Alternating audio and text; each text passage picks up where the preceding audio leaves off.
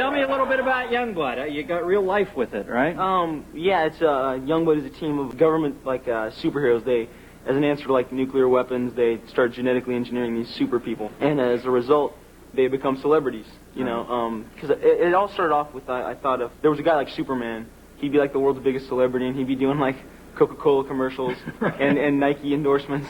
And so I figured, oh, let's try this. And so that's basically what um, we're doing with Youngblood. Yeah, so they're in real life situations. I also see in here you call for the suicidal death of a Saddam Hussein type figure or something. Yeah, it was just I came up with that like last year during the Desert Storm thing.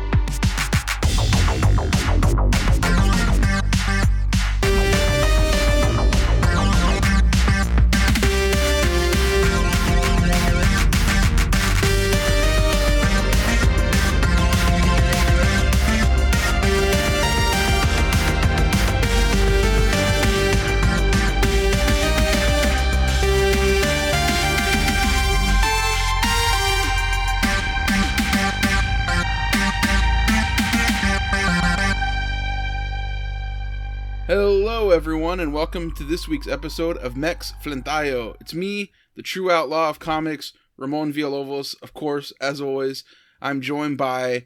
Uh, I, some are calling him take him or leave him. Some are calling him toxic Danielinity. Uh, I call him Daniel Idizahri. What's what's happening? What's going on? How are you, Ramon? I'm doing pretty good. I'm chilling. Um, I feel like I'm losing my mind a little bit because I've com- been completely uh, toxified. You went off the deep end. Yeah, uh, you know, a lot this last year I've heard countlessly, "Oh, I'm Joker pilled. Oh, I'm Jokerfied. oh, like everybody wants to be the Joker. They think that's the craziest thing you can be. I've got a new level. I'm Rob pilled, bro. You're Rob pilled. I'm Rob pilled. I recently fell in love with Youngblood. I'm all in. I can't get enough of it. How would you describe someone being Rob pilled? Um, just being super badass, just being kind of extreme, like more extreme than other people. Just like Mm. willing to embrace an extreme lifestyle, an awesome lifestyle. Mm-hmm. Uh, the Joker is kind of about anarchy. Being extreme is just kind of like you know being chill, but also being ready to do whatever. Like it's being chill, like I'm down for whatever, but also like I am down for whatever. You like know, there's there's sicko mode and then there's sickest mode. yeah, it's the sickest mode for sure. Okay. So you know, as as you know, our listeners, if you clicked on this, you've probably already seen what this episode's about. But we are doing a series on this show where we talk about the different image number ones. So we're going through Spawn, we're going through Wildcats, we're going through Savage Dragon eventually. We're gonna go through Darkhawk for some reason. And We're painting a full picture here. yeah.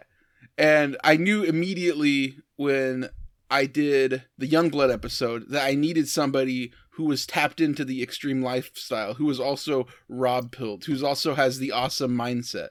And I could think of no one better than one of my good friends. I'm proud to say one of my good friends, uh, one of my greatest enemies as well, just like on the just like on Youngblood.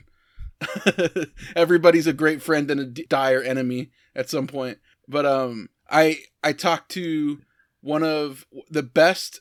Some are saying cartoonist alive. One of the deepest minds of comics. Worked on a Rob book, Glory, for a while. That's where I first heard of her. And glad to say she's my friend. Welcome to the show, Sophie Campbell. Thanks for having me.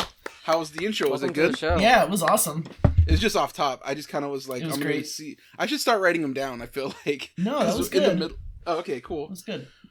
How's it going, Sophie? Good. Thank you for joining us. I'm sorry we have to, you know, squeeze this in before your D and D. it's, it's fine. some things some some promises just can't be broken and we respect that and we're like uh, working around it Yeah, thanks for working around all my nerd shit. What's funny is, so you listen to the show. Yeah. I mean, you did the theme song to the show, which is so sick, and I get hyped every time I hear it. always great Thanks. Yeah, that was awesome. Yeah, but when you uh listened to the Wildcats episode, I remember you had like a list of critiques of like of things that that I didn't know that uh our guest uh Tony didn't know. Daniel obviously, I didn't know. Yeah, obviously Yeah. didn't like know. no no chance in hell that i would know There, who was the character that we just didn't like? It was like the other void. Yo, yeah, yeah, uh, Providence. Yeah, Yeah, the you were like, how the fuck do you not know Providence? the I'm like, pink void. Like I don't fucking know Providence. I was Rob pilled, you know, back in God, like with with X Force before Youngblood. I was Rob pilled, Yeah. but when the image stuff came out, like Wildcats, like that was like my main thing. So that's like my area of expertise, I guess. What's ironic is you were all about the Wildcat lifestyle. Our friend Tony, who did the Wildcats episode, likes Wildcats, loves Youngblood. Yeah, yeah, he's like an encyclopedia. it's like I got the wrong guest for the wrong episode, but I'm hyped because I mainly I I asked you because I remember you showed me a thing of glory, uh, like a splash page with it where it had like all the Extreme Studios characters. Yeah, I got to like draw Youngblood in like actual comics. and I was like, "Who's that? Who's that? Who's that? Who's that?" Because I, I grew up. I I thought like I mean I didn't grow up reading comics at all. To the extent I knew any uh, image character, it was Spawn. But Mhm. I when I when I became aware of Liefeld, I was sort of like internet age where it's like, oh, he can't draw feet. Oh, he's you know swiping backgrounds. Yeah, it's oh, pretty he- tired. You know, Yeah, it's super, super, tired. tired. yeah. And so, but I was like, you know, I was a child and I was like, oh, yeah, that's true. and then my buddy Mike, RIP, you know, Saint Mike, my guy, my guardian angel, Mike Dimayuga, he, at, I remember we hung out at the library every week and he was like, you're so wrong about Rob Liefeld. Like, he would just like be real pointed at, is that Rambo? Yes. Shout out to Rambo. Shout out to the cats on uh, on the podcast. It happens. Mine It hasn't happens. showed up, but God. cats cats welcome. I feel like, yeah, cats, super welcome. Dogs, a little frustrating. A little frustrating. I remember that episode. I, the Rosa one. Too much. Shout out, shout out to her dog. Shout but- out to Rosa. I feel like a cat meows, the listener's kind of soothed by it. They Yeah. feel yeah, like and you know they'll kind of meow like once or twice, not meow like forty times in rapid succession. Yeah. yeah. I have a I have a sort of a a, a like it goes back to childhood a little bit of uh, taken abackness uh, to dogs. So uh, throughout that whole like barking episode, I was I was just traumatized. Yeah, I kind of was too. Like I'm not a big dog person. A lot of our listeners were traumatized. Yeah. Um, unfortunately, it was one of our better episodes, so it was kind of yeah, it was sucked. good. it was good besides the dogs. but So- uh, yeah. no, so my buddy Mike was like, "You're so wrong about." Like he was aggressively like, "You're so wrong about you, you know Liefeld." He's like, "You weren't there. You couldn't understand it." And I was like, "Mm, "Yeah, okay, okay, bro." and then so like a few years ago, well, like now it's, uh, man, my buddy passed a while ago, but he had left all of his comics in my roommate's garage because they were gonna sell them. And, and every once in a while, I'll go and pick through them and look at what he's got. And for a while, I was I was like rediscovering the '90s image boom through his old books, and I, I would look at Rob X Force. Fuck, like I don't know what was his what was his X Men book that he did? Was it New Mutants? New or- Mutants. Yeah, and Or- X, yeah, Yeah. New Mutants, and then X Force was after that. Right. I was looking at those, and I keep I still keep some of them on my desk because they're like so fucking vibrant. Like I have this one with I have New Mutants number ninety four with Cable and Wolverine on the cover. It's when they fight. Yeah, I think I think that was like right before it kind of transformed into X Force because it's like kind of the same characters like uh Yeah, transferred over. yeah. So um, I I just remembered like oh actually any flaws in his art I, I think now i'm like okay well he was just kind of like looking at what was hot and like trying to merge everything and the puzzle pieces didn't always fit but i look at him now as more of like a Yeah, I have no idea what you're trying to say. Yeah, I don't know. I mean, I feel like I feel like when I was a kid, obviously it was just like super exciting, especially X Force. I still kind of prefer X Force to uh, Youngblood. I did too because the colors. Yeah, well, the colors, like, I don't know. Like, maybe it's just because, like, Feral is in X Force and Shatterstar is in X Force, you know? And, like, Domino, just like, those char- yeah, those characters are so great. I recently, you know, I love, I love X Force, like, Rob's X Force so much that I recently wrote an X Men story with Feral in it. Like, I brought, I brought her back because, you know, it's just so great. Um, but yeah, like I don't know, there's something uh, kind of like primal about it or something. Yeah. Well, like you know, I, I posted today about how like people who say you can't draw feet is like it's silly. Like if you look at a certain era from like ninety five to ninety eight, he was drawing the sickest shoes, in, like in, in American comics. They're they're massive, like yeah, like of mecha. Shaft's giant like robot feet or whatever. I don't know what that. I mean, he was just he was stealing from like manga shit. He was stealing like Gundam feet, and somebody Yeah. was like, "Oh yeah," I mean, he just stole that, and it's like, yeah, no shit. because it looked dope.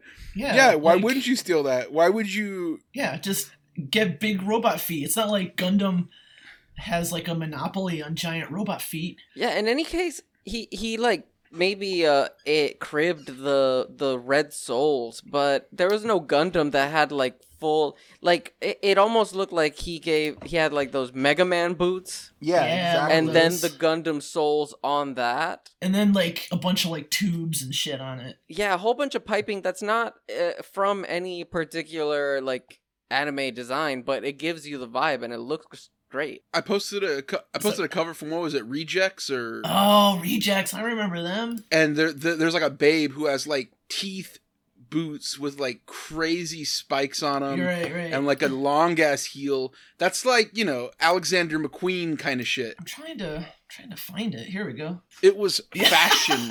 Oh my god! Yeah, I'm looking at pictures. you can't say this man can't draw feet. It's just the other things were more important to him. He can he can draw feet. He just yeah. he just stylizes feet in a particular way.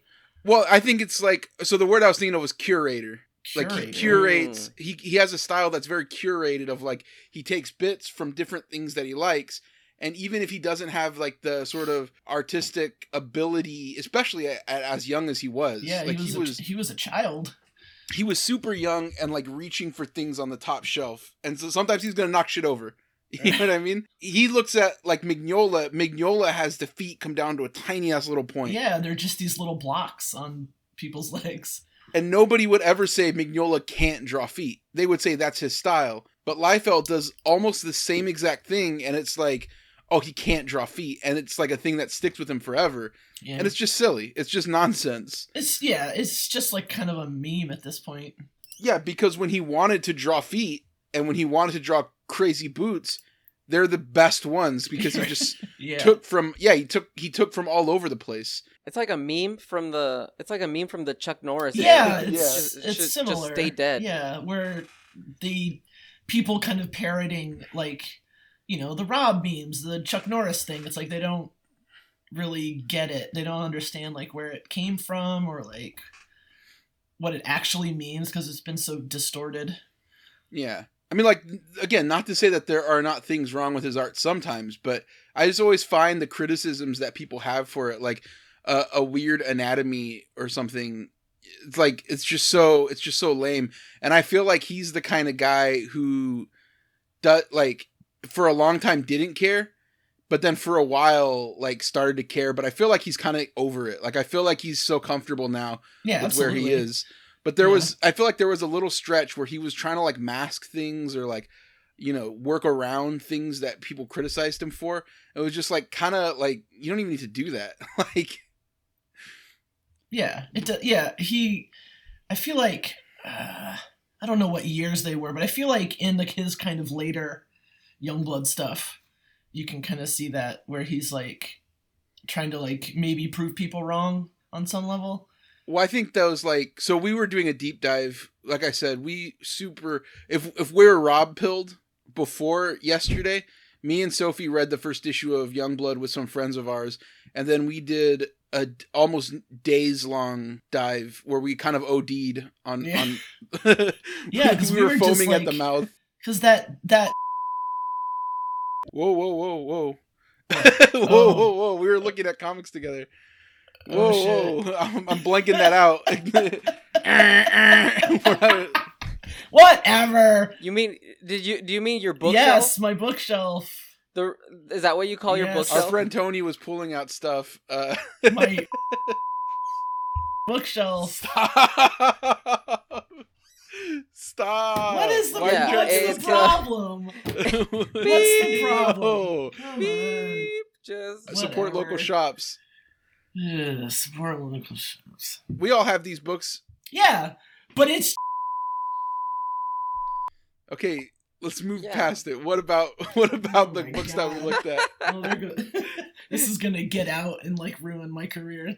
No, this is all gonna be censored. This is gonna be one long bleep. Uh, okay, all right. That's yeah. Don't worry. Yeah, you'll be. I didn't know that was like a, a a taboo subject or whatever. You just we all we all have all the books and we like to read and buy them to Yeah. support all the books. absolutely. We've always bought everything. Anyways, Every single thing we've reviewed, yeah. All right, yeah. cut it out. Cut cut that all out. oh, parts of it will be cut.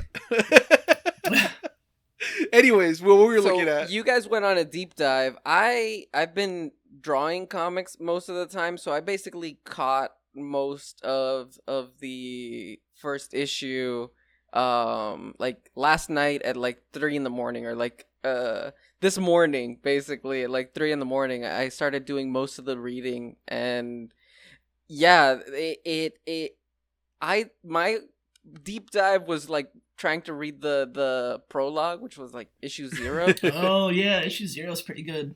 have issue zero on my desk. Reference it, uh, you know, frequently.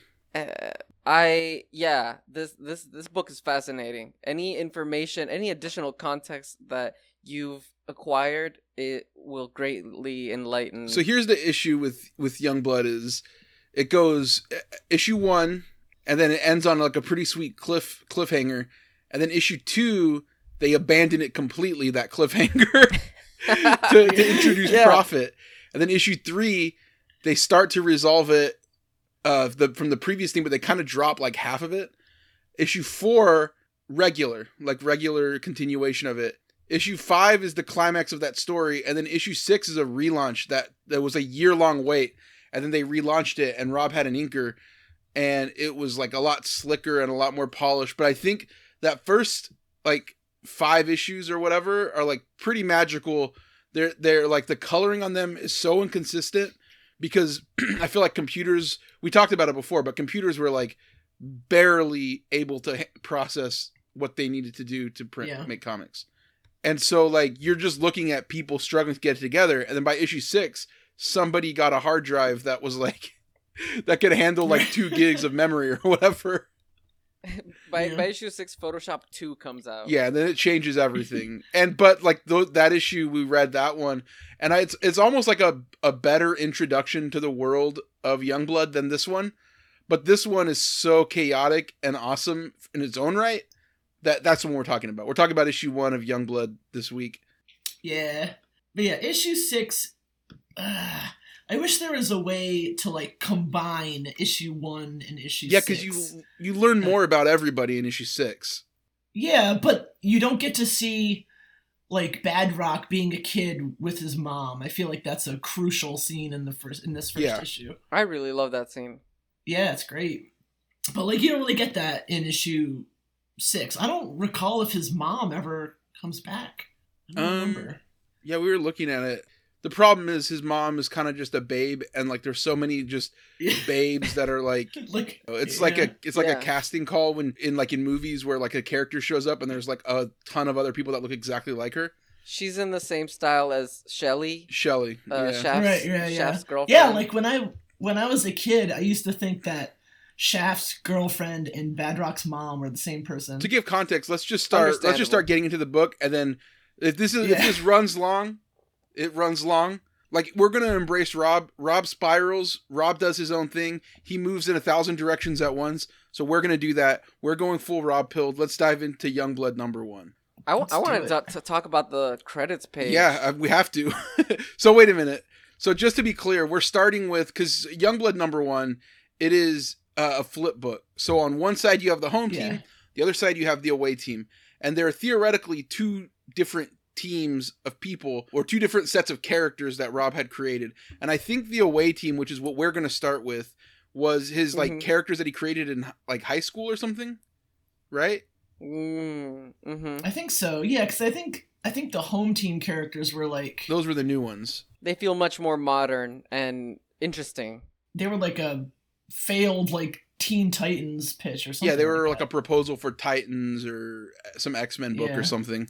So the away team, we got Brahma, Riptide, Photon, Psi-Fire, Sentinel, and Cougar. Not listed is a character who will show up named Combat, and at least two of these characters completely no, three characters. I, I consider them like the the wild boys of the crew. they're they're there. They're superheroes. They don't really have a lot to say or do. Like th- this whole first issue or this first side of the issue is about Psi-Fire, Cougar, and Combat. The other characters are just kind of Yeah. like there. Photon's important because she's a babe, and you know we were. No, that's no, that's Riptide. Oh my Yeah, bad. Sorry, yeah, sorry. Riptide. Riptide. Riptide is the water power. Sorry, yeah. Photon is next to her, so I just got it. I mixed it up a second, but yeah. but Riptide is important because she's a babe, and we respect women on this podcast, of course. So yeah, what was what were else were you want to point out about the credits page? There's no letterer.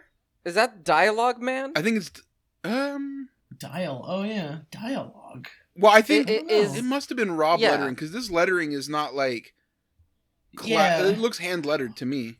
Yeah, but why would yeah, as as as, as much as there's a certain let's say antagonism uh, uh, with letterers, I feel like this is a book that maybe could have used one. Well, you don't like the lettering? No, it's cool. I love the letter. Okay, okay, yes. If we're going I- full in on the on the Rob Liefeld experience, then yes, this is exactly the lettering that this book should have. I had. actually wanted to point out that I do like the lettering because it makes it feel a little like I like hand lettering in general, uh, even when it doesn't fit comic type because it feels a little more intimate, and that's you know like it Yeah, feels like you're reading some something that this kid made, which is a thing. You know, it is that. I'm gonna Yeah. say dialogue means letter. You think Hank Kanalz is a letter? Yeah, he, he must be. Yeah, I think he must be. Yeah, because like this is you know it's hand lettered, yeah, but it's like very professional and well in done. parts. it it it's hard for me to imagine that Hank Kanalz. I don't know their um their bibliography that they were like brought in to punch up the dialogue in any way because Yeah, I think it's perfect as it is. Yeah. Yeah, exactly. We don't know if it's a situation where it was like the guy who co-wrote Pet Sounds with Brian Wilson. You know what I mean? Yeah, like Jim Lee had kind of a, a script help with Wildcats. As yeah, it well. says uh, Hank Kanalz is a comic book writer and senior vice president of Vertigo. Oh wow. I don't know Oh. when that when he was Shout that. out to Hank. We haven't insulted them at all. he was formerly formerly general manager of Wildstorm brand for DC Comics. Mm. It says he oh it says, it says he contributed dialogue and lettering for the first issue of Image pub, first published comic Youngblood. Oh, There okay. we go. Mystery solved. He did both. He was he was on both. That's interesting. He also did the the eye logo for Image. Whoa. Mm, damn, we're, we're talking about a legend here. Yeah, that's God cool. tier. Yeah, yeah. Yeah, he yeah, it looks like he uh he worked a lot at Malibu, so he just kind of like, Mm, hmm you know, did the little hop over. He's Yeah. like the fifth Beatle of Image. Yeah, he was yeah, man, this guy was all over. Shout out to Hank. He's a he's a true icon, an unspoken king of comics. Even though he ironically he did dialogue.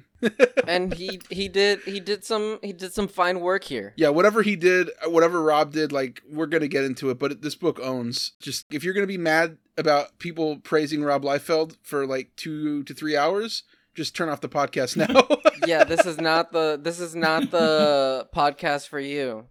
This is about praising how awesome this uh book is. Like this vertical slice. You're in the Rob Asylum with a few Rob pilled psychos, psi-fires. I'm the closest thing to sane in in in terms of Rob pilled or not. I'm I'm like ambiguous at at at at at, at worst, but I'm I'm enjoying all of this. Sorry, the the tall the tall panel, Daniel. Yeah, no, I, I I just wanted to say that in in both sides of this issue, like the home home and, and away team, these vertical uh slices in, in the credits page, both like they both look really good.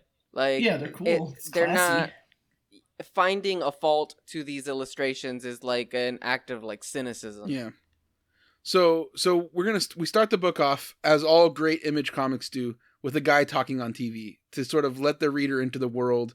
So we we The got Image News crew. yeah. This isn't although they show up later. This isn't the Spawn news crew. And I think this this was out before Spawn, right? Mm-hmm. Is this the first issue of Image Comics? Yeah, this was yeah, this was the first yeah? one. So this is this is kind of a landmark one. Yeah, this is starting the the the the trope or, or creating the the language of, of image. Yeah, so if you've listened to the past two image episodes, we have uh, a couple of like news anchors that are throughout the other like image books, and they show up in later issues of Youngblood. But I guess since they weren't invented yet, we just kind of got like a white guy, super regular looking white guy. he, could, he could be a member of Youngblood though. like it's exactly the same look.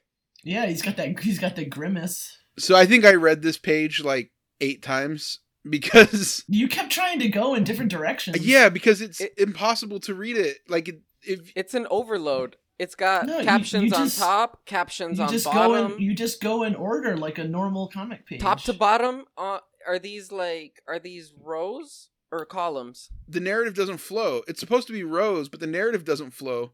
And they're stacked in two separate things, so it's like a little confusing. For example, it's it opens up. This is the lines. Situation overseas has escalated today to a level that Americans never expected would happen after occupying the Israeli territories. For only four months, self appointed leader of the so called Holy Unification. First panel, that's the anchor. Second panel, the anchor. So nothing has changed. A different kind of caption. So I thought this was like maybe the president talking, but it's not a different person. It's like maybe he's listening to the president. And it says, The situation has indeed escalated to the point of drastic measure. I feel that my decision is a just one and that the crisis will, then it cuts off. And then it says, The president announced today that he has decided to mobilize a specialized task force in response to Hussein's recent action against Cairo. And you're like, wait, who's Yeah. Who's Hussein? Hussein? Then it goes to the next panel. It says Hassan Hussein announced today that the crusade has been No. uh, what? no, it works. They're just like snapshots. Well, that's the thing. Is that's what we figured out. Is it's just snapshots. Like if you're flipping through the channels of it, Right. Yeah. and Well, I, I I was just gonna say that like it it was confusing the first time, and then I just started like taking in the information without pretending that there's an order. right, and that's the best way to do it. And I think so. There, I'm going to be saying things about this book as I always do. That like maybe is not the author's intention, but is what is actually like being relayed to the reader, which is that like hmm he said on Dennis Miller because he promoted the book on Dennis Miller's talk show back in the day that he wanted to have a little bit of a, a little bit of Operation Desert Storm mixed in. But this is basically Yeah. like showing how people at that time kind of took in this international conflict, which was like super at arm's reach and you could be kind of disengaged with it. You could take it in in these little sound bites and it's a little disorienting, but the general idea is that America is here to save the day, right? Like there's not a lot of like depth to to what these news anchors are saying. It's all kind of aesthetics and like the surface level events of what are happening. But they all paint the same picture, which is that Saddam Hussein, or as they call him in here, Hassan Hussein, Love it. it's great. has announced a crusade and in Cairo, and so they're sending in a specialized task force, which is Youngblood, to to deal with it. hmm And it's it also says that it's the same task force that they used last year, the government, to end the Japanese Revolution. It's crazy drop, crazy information drop. yeah, like a Yeah, I don't know revolution. what- What? How? Like, why was Japan revolting against who? Why? yeah. Yeah, it's nuts. A Japanese civil war, maybe. Like, I I, actually I am glad that they didn't cut to a shot of whatever the Japanese Revolution was because it would have probably been very like tone deaf and offensive. So you know, like, it, it but it, it kind of shows that the stakes for Americans in these international conflicts are so low. They're just television, but the stakes Yeah. for the other people are always like, this is a revolution. This is a holy unification of of people with like you know ideological beliefs and stuff.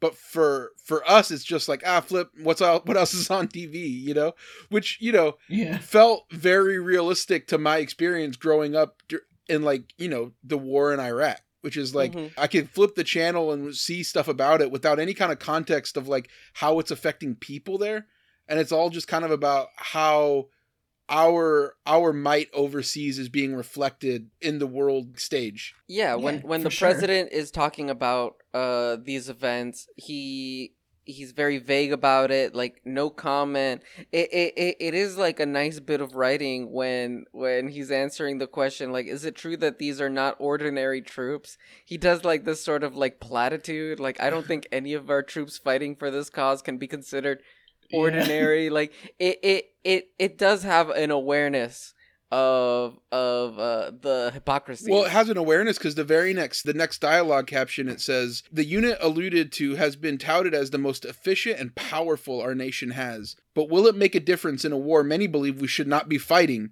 And then they just like cut away to the next thing. They're like, we're connected here with this guy, but you know, it doesn't reflect on like why the Youngblood are being called into this skirmish.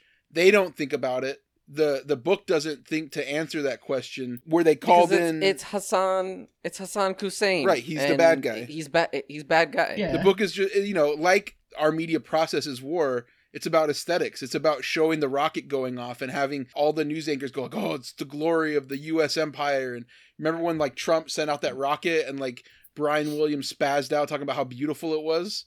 It's like the same thing. Mhm. They, they treat it like a fireworks show. And because this book is about superheroes, and Rob talked about it on the Dennis Miller thing, he said like the government wanted to create more nukes, but instead they created super soldiers. These guys are weapons of mass destruction, the Youngblood. They're who the government Yeah. sends in to get people on the side of, of like war, like the military industrial complex and all this shit. And you know, again, it sounds like we're reading more into it than like it's a Youngblood comic. They have big pouches and big fucking shoulder pads. But it's also saying that in the text. So, th- like, Rob was thinking about it. He was talking about it. Anyways, sick two page splash of all these dudes with a fucking giant guns and. Yeah. What a transition from one page to the to the other. Yeah, I mean, it's basically like here's jumbled information about a, a conflict we don't really want you to know. The media doesn't really want us to know why they're even there. Here they are exploding onto the fucking page, and they just look awesome. They're all chromed up. They got cool ass clothes. The the little Wolverine guy, uh, what's his name? Cougar. Yeah, Cougar, cougar. which which I, I love it in the in the modern context of the word. Yeah, yeah. he's just like a, Yeah, he's just like an old lady who's trying to get with young studs. it's like having a having a character named Milf Yeah, I want to means something completely different. I want to imagine he just talks like like Kim Cattrall on Sex in the City. It's like, oh, combat! You must try the Manhattan. All right, Cougar. But everyone everyone looks absolutely sick. yeah, Uh, like the different characters, they're all there. They're all like presented to you as they like it it's very succinct in the sense that you already see each of them sort of like manifesting a little bit of their power. Psi-Fire is like flying with with weird fire shit um and combat gigantic imposing he takes Just- basically most of that page he looked like he looks like Cable fuck Strife. yeah Yeah, with like Yeah. a little Magneto thrown in. Yeah, and and somehow had a baby bigger than both of them. yeah. Well, I mean, if Cable Yeah. fuck Strife, the baby would be massive. Yes. Yeah. I mean, wait, isn't Strife Cable or no? I think so. Yeah, he's like he, he- he's like an evil cable clone. I Yeah, think. imagine if Cable Yeah. fucked himself. Like, what a gargantuan baby that would be. That's Yeah. combat. It would be ex- Combat. it's like exponential. They would have to name that baby He's- Combat. They'd be like, "Oh, what should we name him?" He's like, "I think Combat." just brutal force. yeah, He's got like a Galactus helmet. And they have they have like soldiers. They have their own like strike force team. yeah. I love that they have like, in addition to these like you know megaton fucking gargantuan humans with like superpowers, they also have just like random shock troops that look like you know GI Right. Joe background characters. They're the guys that like when you go to the store to buy Youngblood figures, there's like eight of these guys, and you're like, oh, why'd they even make this toy? like, I guess it's cool, but why would you even make it? Why are there no riptides? Got to crack one They're- open for the working man real quick, Daniel. Yeah, no, it, it pop off. At the same time, like we see it at the bottom of the of the next panel, like uh the the enemies. like, Yeah, the enemies that are being attacked. they look are- basically they're- the same, uh, but with purple.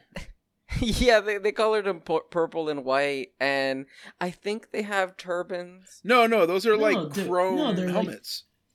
Those Yeah, are chrome helmets. helmets. Is that what they are? Because they're very like religious as they're fighting. And I apologize right now. This like I'm taking this minute of uh Mex Flintaya to apologize for thinking that those are turbans. Yeah, be Yeah, better. sorry. Be better. They're I'm clearly really chrome. sorry to the to the community, to the listeners. I love that the colorist just painted them as white dudes, though. yeah. Yes. They're clearly speaking a different language. Yeah, that's it's got the little brackets. Yeah. like uh, these people that are dying, they're pro- they're just the the white people of another country, so it's fine. Yeah, I like to think they're just like you know how we talked about in the other episodes, like there's like 18 different Mhm. special ops. They're just another Mhm. like American special ops that were sent in for Hassan Hussein. Yeah, it's like the CIA and FBI fighting each other. yeah, that's that's how I prefer to look at this because I think we learned that Hassan Hussein is in league with like some other organization. Like he was fun- he's funded by somebody else. But anyways, one thing that I want to point out in this is that the the caption of the reporter as they're talking about uh, as they're glorifying this great two-page spread is like you know they have to be insane dropping in the middle of enemy territory they hey give that back i'm a journalist the public has a and it like cuts them off Yeah. which is like a great little note of like this this uh reporter doing his job and like somebody we don't know who just like no no you're done here stop Pro- probably some other Youngblood guy doing it. yeah To cover it up. Oh, also the note that it's been surprisingly calm here, a change from the last three months. Which, how could it be? They're on the verge of this like revolution. They have to immediately send in these fucking WMD shock troops when it's been peaceful here for months. like, what was the urgency of sending in the Youngblood team? They like airdrop them in. I think that's like maybe part of the point. No, it is. Like I don't know if yeah. I don't know if Rob was like, I'm going to make a screed against the U.S. Empire, but Right. that's what he made, which When is great. hmm Yeah, a- and I, I looking trying trying to find a little bit more information. Like when I when I did see issue read I- issue zero, it opened up with the, the the strike force that was going in in that issue. Like their description is literally just enforcing America's interests both at home and overseas. Right. There's Yeah. no moral justice. No. There's no heroics about it. No, and like as we'll as we'll talk about it, like one of Rob's big things is he wanted to show the evolution, like because he was in the Dennis Miller thing. He talked about like when he created the Youngblood, what was what was his inspiration? He says he loved basketball, so he looked at athletes as like superheroes, and him being a huge Laker fan, he's his favorite player was Magic Johnson, and he saw Magic Johnson kind of like plucked and put into this like superstar atmosphere where he saw him rise to become like this larger than life symbol that every other famous person in LA went to go like sort of go like bask in the glory of when he was playing. And he saw him get co-opted by corporations become a huge worldwide star and eventually become like this business mogul who like ran theater chains and uh, owned sports teams. And like he wanted to reflect a person who's like this larger than life being get co-opted by in this case if they're soldiers the military government also corporations sponsors. And like he he did mention that on the dennis miller thing. So there was there was an eye of like i i think it's, it's hard to say that he was saying like fuck capitalism because he was he was Mhm. in it. The goal was selling comics but it's critical of it more so than the Yeah, other think- comics were. Yeah, he, he, he was he was definitely aware. It maybe if not uh capitalism, it, he he he's definitely talking about sort of like spectacle and appearance. And again sorry i'm bringing up uh, issue zero again but like when they're uh introducing shaft they're talking about how he's he got picked for aesthetics yeah as well. totally. Like the look that they could sell. Yeah i mean like he wanted for i i i, I and when he talked about it in the podcast so i also listened to him on um uh, his podcast observation which is kind of a must listen but also like he kind of talks about the same thing over and over. It's kind of sick. Like i kind of love listening to rob talk about things. I have friends that It's give me good the updates but yeah the the Youngblood episode was a lot of him talking about him just going to new york to do a signing for it but in the middle of it for a brief second he talks about his his inspiration being like magic johnson and also he said it was an extension of what he saw in society via sports and entertainment he said when he would watch mtv which was on all day he would watch these music videos and it was like greatness. Like david fincher mike uh, michel gondry michael bay was like the funniest third one for him to pick. Because like you got fincher gondry bay. But he said he got to watch all this mastery in like clips which again is so perfect for like him and his style and the way his he tells these stories which is like here's these like tiny chunks that you can enjoy savor it It's explosive. Now let's move on. Like let's do the next thing now. Like he doesn't have really he doesn't have really time or the patience to focus on on one thing at a time because he had just so he was had so much like boundless energy. But anyways, Mhm. back to the comic. One thing I wanted to know about this is the the box the panel where they're saying like God save us. What is the enemy sending us now? The dudes are so small and they're looking up at like, you know, theoretically they're gods, but it's Youngblood just massive. Like they're bigger than God. They're more powerful than God. They're fucking Youngblood Yeah. I feel like I kind of wish like number zero was number one. Yeah. Because I feel like all this stuff that you're talking about takes on uh, like more weight Hmm. like after you read number zero Yeah. because of the battle. Was like- it done? what? Like, so, sorry, I didn't want, mean to interrupt, but was it done before the, this issue? Was Zero actually like a, a, a prelude issue, or was it done after to kind of like fill in some some of this world? I think it was done after. I think most zero issues were done afterward at, but at that point. Yeah. Yeah, but like you know, there's the whole thing with Battlestone where he's the only character who like questions like what's going on. Yeah. You know, he's just like t- he talks about like how the government is like you know complicit in all this bad stuff and like he needs to bring down the system before healing can begin Yeah. and stuff like that. And since he's the only one who questions that stuff, they're like, they're like, all right, Battlestone, like you're out. Yeah. Fuck you. And he, you're, you're like, We're gonna so kill you're you. like a fugitive now. yeah. Yeah, they get rid of him. And then And I to, feel to like- prove them that they're fucking wrong, he put a little skull on his head and was like, "Fuck you guys." I'm dark now. Uh, I'm edgy. God, BJ, you don't say shit. You say BM. A lot of things are different with me, Judy. I'm more edgy now. I feel like after that stuff, going into this kind of like you know mur- murderous spectacle stuff, where like you know Cougar and, and Sentinel and all these guys, they're kind of clueless. Yeah, they're they're on the they're they're they're focusing on the briefing like throughout all of this uh attack and and we'll we'll get through it little by little but like most of their conversation most of their banter is just about if the briefing is accurate Right, or not yeah. to the They have like To the mission. they have like zero personal investment in it. If the briefing is accurate and if it matters at all to doing the job of just like killing people, which to them, it, no, it doesn't. Mhm. like, who Yeah. cares? Yeah, so I was looking for the. I have the issue zero right here on my desk. I was flipping through it to see if I could find that the stuff with Battlestone. Well, I mean, I, I found it, but like the the specific. there, there's there's so much to speak about. Like Battlestone is is in a book of badasses. He's he's what happens when you get too badass. Yeah, because like yeah, I mean he's you know, you know he's he's calling out these like capitalist overlords or whatever, but he also kind of just killed that like killed that guy Yeah, that that they you know That might have been an overreaction. that might have been an overreaction, but the two dudes that died in the in the tunnel totally justified.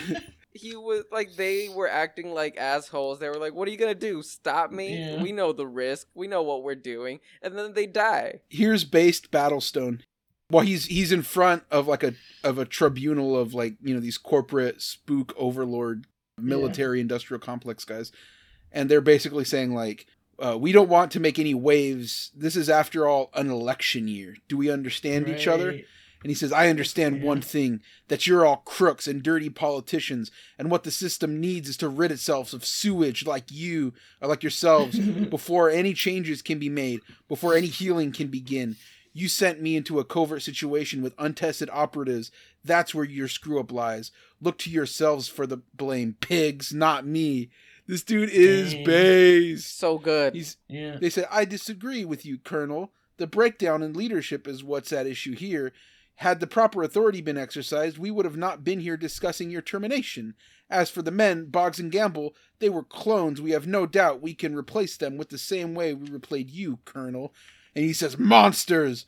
First, you engage in science of reanimating dead soldiers. Now you're artificially generating life.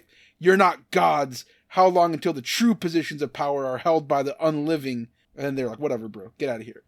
those, those shadowy government officials are like uh, the PMC manifested. yeah, and they're in the Pentagon. It's literally just like they're Pentagon guys. This whole thing is just like the CIA and the FBI. Rob said it in the Dennis Miller thing. The away team that we're talking about now are the CIA. The home team, Yeah, there's even there's even one issue where it shows them in the Pentagon. Yeah, the zero issue. Oh, is that it? Okay. Yeah, the zero issue, and then later ones like issue nine, ten, or whatever. Like the home team is always in Washington. They're a Washington-based superhero. Yeah.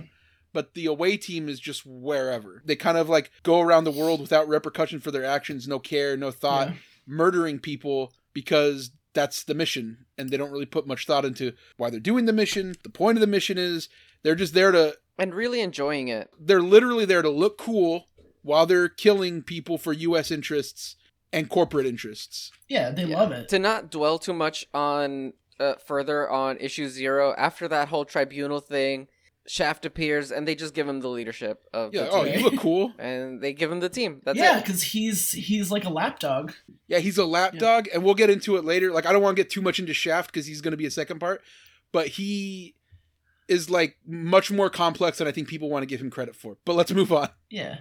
Are you talking about his hair? I'm talking about all kinds of insecurities that this man has. he's he's a beautiful spirit. Yeah. Um, yeah.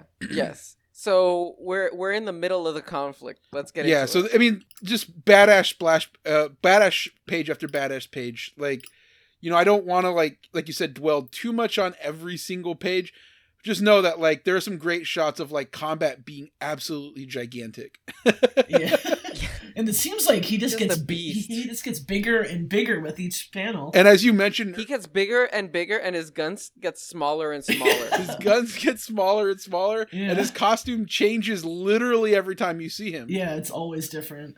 Which like Rob doesn't have time for that kind of shit, like details of like, oh, is his costume right? Who cares? He's drawing dudes getting exploded.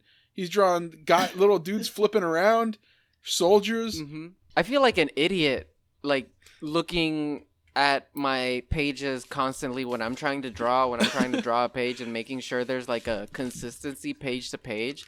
Like Rob transcends this. Well, Kirby did the same thing, by the way. There's like some Yeah. Mm-hmm. characters that Kirby did that were never the same panel to panel. Like Mr. Miracle and like some of the stuff around that era, he didn't care. He was like, whatever. It's who cares? It's it's about what feels right for that panel. It's it's about art per panel, mastery in clips, like the music videos that Rob was looking at. You know? You know what I love about this page, and there, there's some other later ones too.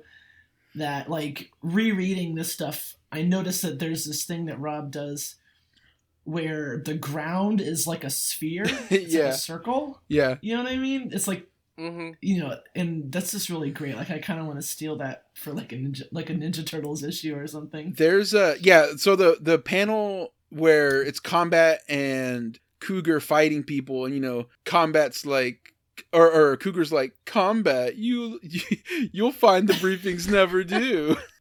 That's kind of how he seems too. That's like yeah, he's like this. He's like he's like kind of a dandy. I think he's not like he is. Yeah, he, he he doesn't sound like uh he doesn't look like a rough and tough Wolverine no, type. no, he doesn't. He's very like well, you know, he's like well dressed. He's like That's fair. Yeah. Yeah. Well, I call him like Wolverine because he's like a little hairy yeah, guy. he's pampered. Yeah, but he is like hairy, where like he's hairy and he's like well groomed.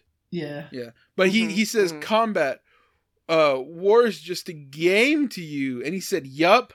Otherwise, it wouldn't be fun, Coog. Coog. Coog. He says, "I gotta admit, it, this gets me pumped." And he's like fucking Yeah. screaming, big ass shot, fucking. You know, they do the uh, what is it? Uh, X Men used to do where like Wolverine gets thrown at people. Oh, the the fastball special. He do, they do that. Yeah. He fucking jumps at this motherfucker and starts killing people.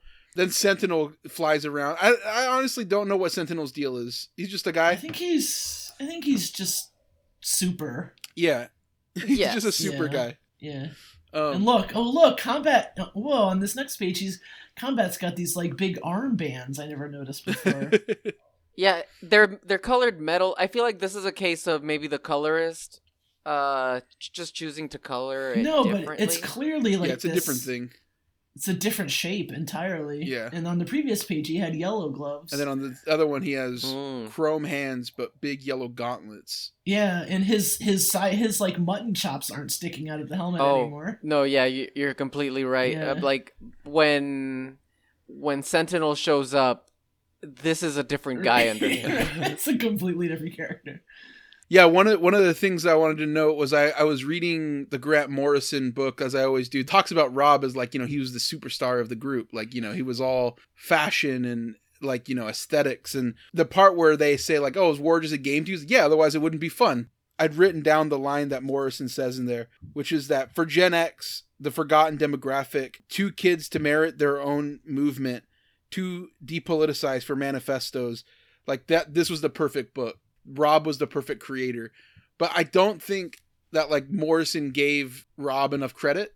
I feel like they sort of looked at it at like surface level and not like the underlying shit about it, which is like that's kind of the point. Like they're they're right about that, but Mhm. but that is in and of itself the manifesto, which is the politics, the consequences, the wars, that shit didn't matter to them. What mattered to them was the what was cool and fast and hot, which were the the machine guns, the fucking airplanes, you know, Tom Cruise flying around in Top Gun. Like that shit was was real life. Yeah, it's easy to take this superficially. It's really easy. Everyone, uh, a- a- every comic critic that wanted to be funny did. Yeah. Yeah. And and it's so it would be so easy to just say, "Oh, look at the panel. Like uh his his abs looks poorly drawn compared to like I don't know, like Jim Lee or whatever." It's like, why does he have eight abs? Like, why the fuck does it matter? Like, look at what's look at what they're saying. Look at what they're doing. They're fighting this foreign conflict for for nothing, and they're all aware that it's a pointless military, just sort of a like takeover of on a global scale of the United States. Yeah, and they're still just arguing about the details of the briefing. yeah, Right.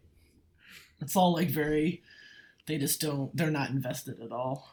At best, because because when we get to when we get to like uh Brahma and Riptide and Psi-Fire they're like they're just being assholes, or like at least Right, Psi-Fire yeah. is just being an asshole. Psi-Fire is invested on a different level. Yeah, Psi-Fire is the true villain of this even more than Hassan Hussein. Mm-hmm. Oh, absolutely. mm-hmm. Yeah. Because where, where Hassan Hussein is fighting for his land, and you know, like I said, like if this is meant to be Saddam Hussein, like if you know the history of him, he was a rebel soldier that rose up through the ranks and like you know, he became a vicious tyrant, but a lot of that was through CIA infused cash, and he he was put there by the U.S. military on some level, right? Yeah. Like Yeah. listen, listen to blowback. Shout, Yeah. shout out. I saw the the Adam Curtis documentary as well. Touched up touched on this as well. we we're uh, we're true Curtis heads. We're true Chapo heads. We know all about this stuff. we didn't want to get to on this because we're talking about Youngblood. So Yeah. anyway, no. so maybe Hassan Yeah, Hussein's story we- is different, but if it's the same as Saddam Hussein, like we already know what it's about. He was a he was put there in part because of CIA interests, and now here's the CIA going to kill him, just like we did in real life in the war in Iraq, Yeah. in Desert Storm, at the, you know, at the attempt. But go ahead, Sophie. And on this next page, Psi-Fire goes, I should have bought this land. I've always wanted beachfront property. babe. Yeah, babe. screams babe there. Yeah, babe with like two exclamation points.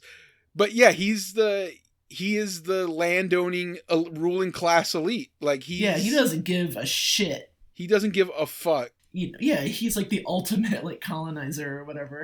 right. he, he just comes in and talks about how you know like he he wish he could turn it into a beach resort and then he just blows everybody up Yeah, like he gets into it uh we first of all we see a beautiful shot of Brahma's ass. Like Brahma in this book Brahma has the best ass of anybody. Yes. Like let's Oh, just yeah. acknowledge Brahma's ass is Yeah. like two That's a beautiful rump. bowling balls. Like it's it's a true rump. You know, that man's thick. yeah his butt's just like circles yeah Daniel was sending me stuff about the book last night. and Tight he was just and like toned. he was like, "Why is Brahma so thick?" I was like, I was know. hypnotized.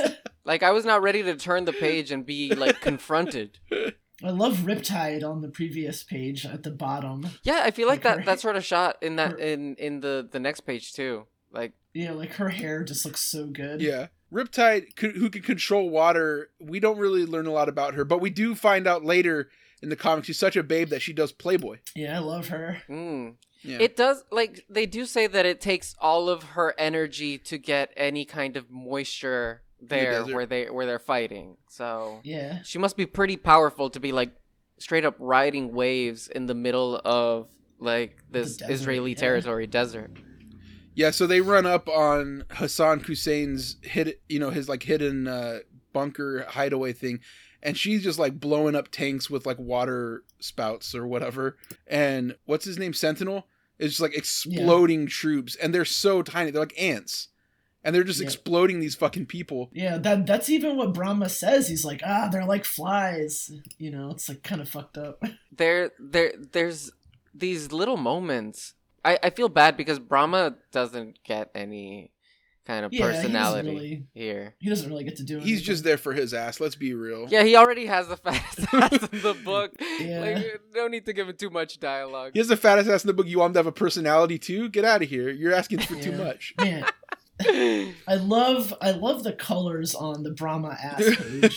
Yeah. I love That I love that pink that pink building. It's so That good. kind of stuff is what I loved about X Force. I feel like X Force was much more dynamic Yeah. with the coloring like this. This book, they try to do a little bit more airbrushing, which I love when they do chrome stuff. Like this book does chrome better than X Force, but X Force is much more graphic. Shout out to our last guest, Sarah Horrocks. She wrote an article about how good the coloring was in X Force that I Yeah, I remember that. I loved it, and I still think it's great. Um, and shout out to her because she finished her her book and she posted, you know, a video of her flipping through it. Came back from the printers. Aorta. Looks great. aorta number three Shout Check out. it out. Yeah. Um. Oh, so, you know, and speaking of Sarah Horrocks, speaking of shout outs, uh, check out our Patreon. oh this is a good time in the discussion to bring up our patreon yeah No, it's not. Let's continue. To... so they run up. All right. They run up on Hassan Hussein. They blow into the bunker but there's this there's this one moment where where they are they're almost caught like uh Psi-Fire is like stay alert this is an unknown very uh, and and the Yeah, panel that follows is blasted. honestly incredible Yeah, that like some of the most impressive comics work that like I I've seen while we're while we're doing these reviews. Like it, it feels like it, I I I I'm just gonna talk dumb words. So if y'all want to talk about it, but this They- panel, I just wanted to say that I loved it. I mean, it's all it's all pink, which I love, but they're it's it gives the you know it's really good at conveying that they're having a hard time. what I kind of love about it is that they're still beautiful. So it kind of looks like they're dancing in agony. Mhm. Yeah, a little bit. Yeah, it feels like they're in a nightclub because of the shadows, because of the lights. It's all yeah. and, Neon. like, Riptide's up there, all like contorted and sexy or whatever. The hand lettered screaming in the back. yeah. yeah. It's just they just still look Ah, beautiful. ugh.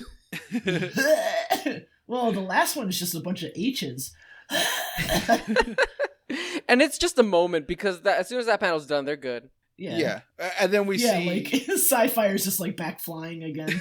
oh, th- oh, th- yeah. This is the panel with Riptide's hip in Yeah. the foreground. Hassan Hussein is there with these great. two giant robot goons, and uh, you know, Sci Psi-Fire says, "Nice touch, Hassan.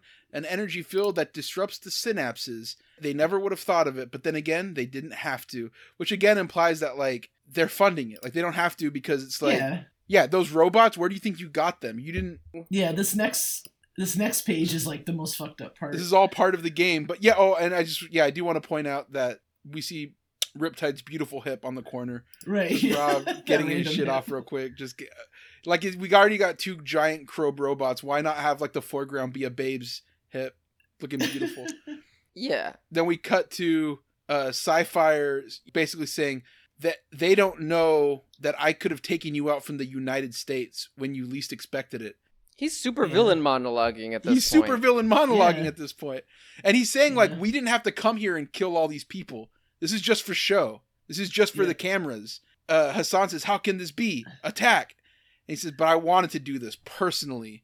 It's not even it's not even really for the cameras because it's all covered up. He's a psycho. He's like American psycho shit. Yeah, it's just for like Psi-Fire's bloodlust. That's all it is. Yeah, no, him killing Hassan Hussein is not for the cameras, as we'll see, because they're gonna Right. they're gonna say it was a suicide. But them killing all the other people outside, that was for the cameras. The the drop in was reported about. Remember, like that Mm. was all on Mhm. Yeah, cameras. but then yeah, but then they they you know the reporter or whatever got silenced. yeah, because it's about the drop in though. It's about the splash page. It's about the Yeah. the cool shots. Yeah, Yeah, but this it's is in the bunker. This is This yeah, is this is away from behind- prying eyes. You know, we see Yeah. outside Cougar and Combat are still like doing their little team thing. They're fighting Um, on a on a nondescript sphere. What is okay? So in the first panel on that page, what are those green? Oh, they're curtains because they're inside his bunker. like. Oh, okay. Yeah. I, I wondered that too. I was like, is, is a green spawn in here? Yeah. there's very there's very big green curtains, but they're just curtains from uh, when they when they jumped into his like little compound. Yeah, so Yeah. we see them fighting these robots, and we see Combat talking about I'm built for combat, and he's just smacking the fuck out of these robots. Again, another great page that is the kind of stuff that I don't think Rob gets credit for. Like, and I know partially because like he would crib from other people, like he was he would take things that other people artists did and just kind of like add his aesthetics on it. But like the chrome rendering on his arm, again, different, completely great. different costume. Doesn't matter. This is a completely different design yeah, at this point. totally changes. Yeah, he threw off all his armor, his helmet. He's just like, I'm gonna fuck this guy up. I it reminds me of like when I was little and I would look at the lowrider magazines like my that my dad and uncles had, and they all had like the same kind of chrome rendering on the lettering. Yeah. Yeah, yeah, it just feels very like that airbrushing style. So yeah, it's like a it's like a gradient from sky to desert, perfectly in in like a mirror color palette. yeah, it's neat. this man has lowrider chrome all over him. Yeah. Oh, here's here's another on that page. There's another like sphere ground.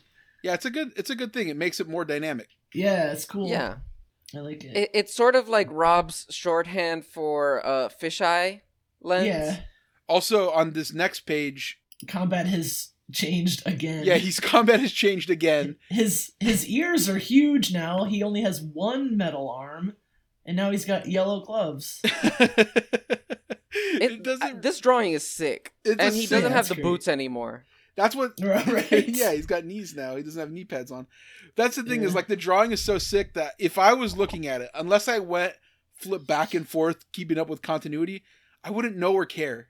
So Yeah. like Yeah, I don't know. When when I was a kid, this was like a main thing that I focused on. that his costume was different. Yeah, because like when I was a kid, I didn't, you know, when I was like twelve, I didn't understand that like it was like a like a mistake or you know or whatever. Like I didn't get it. Like I thought there was like a point to it.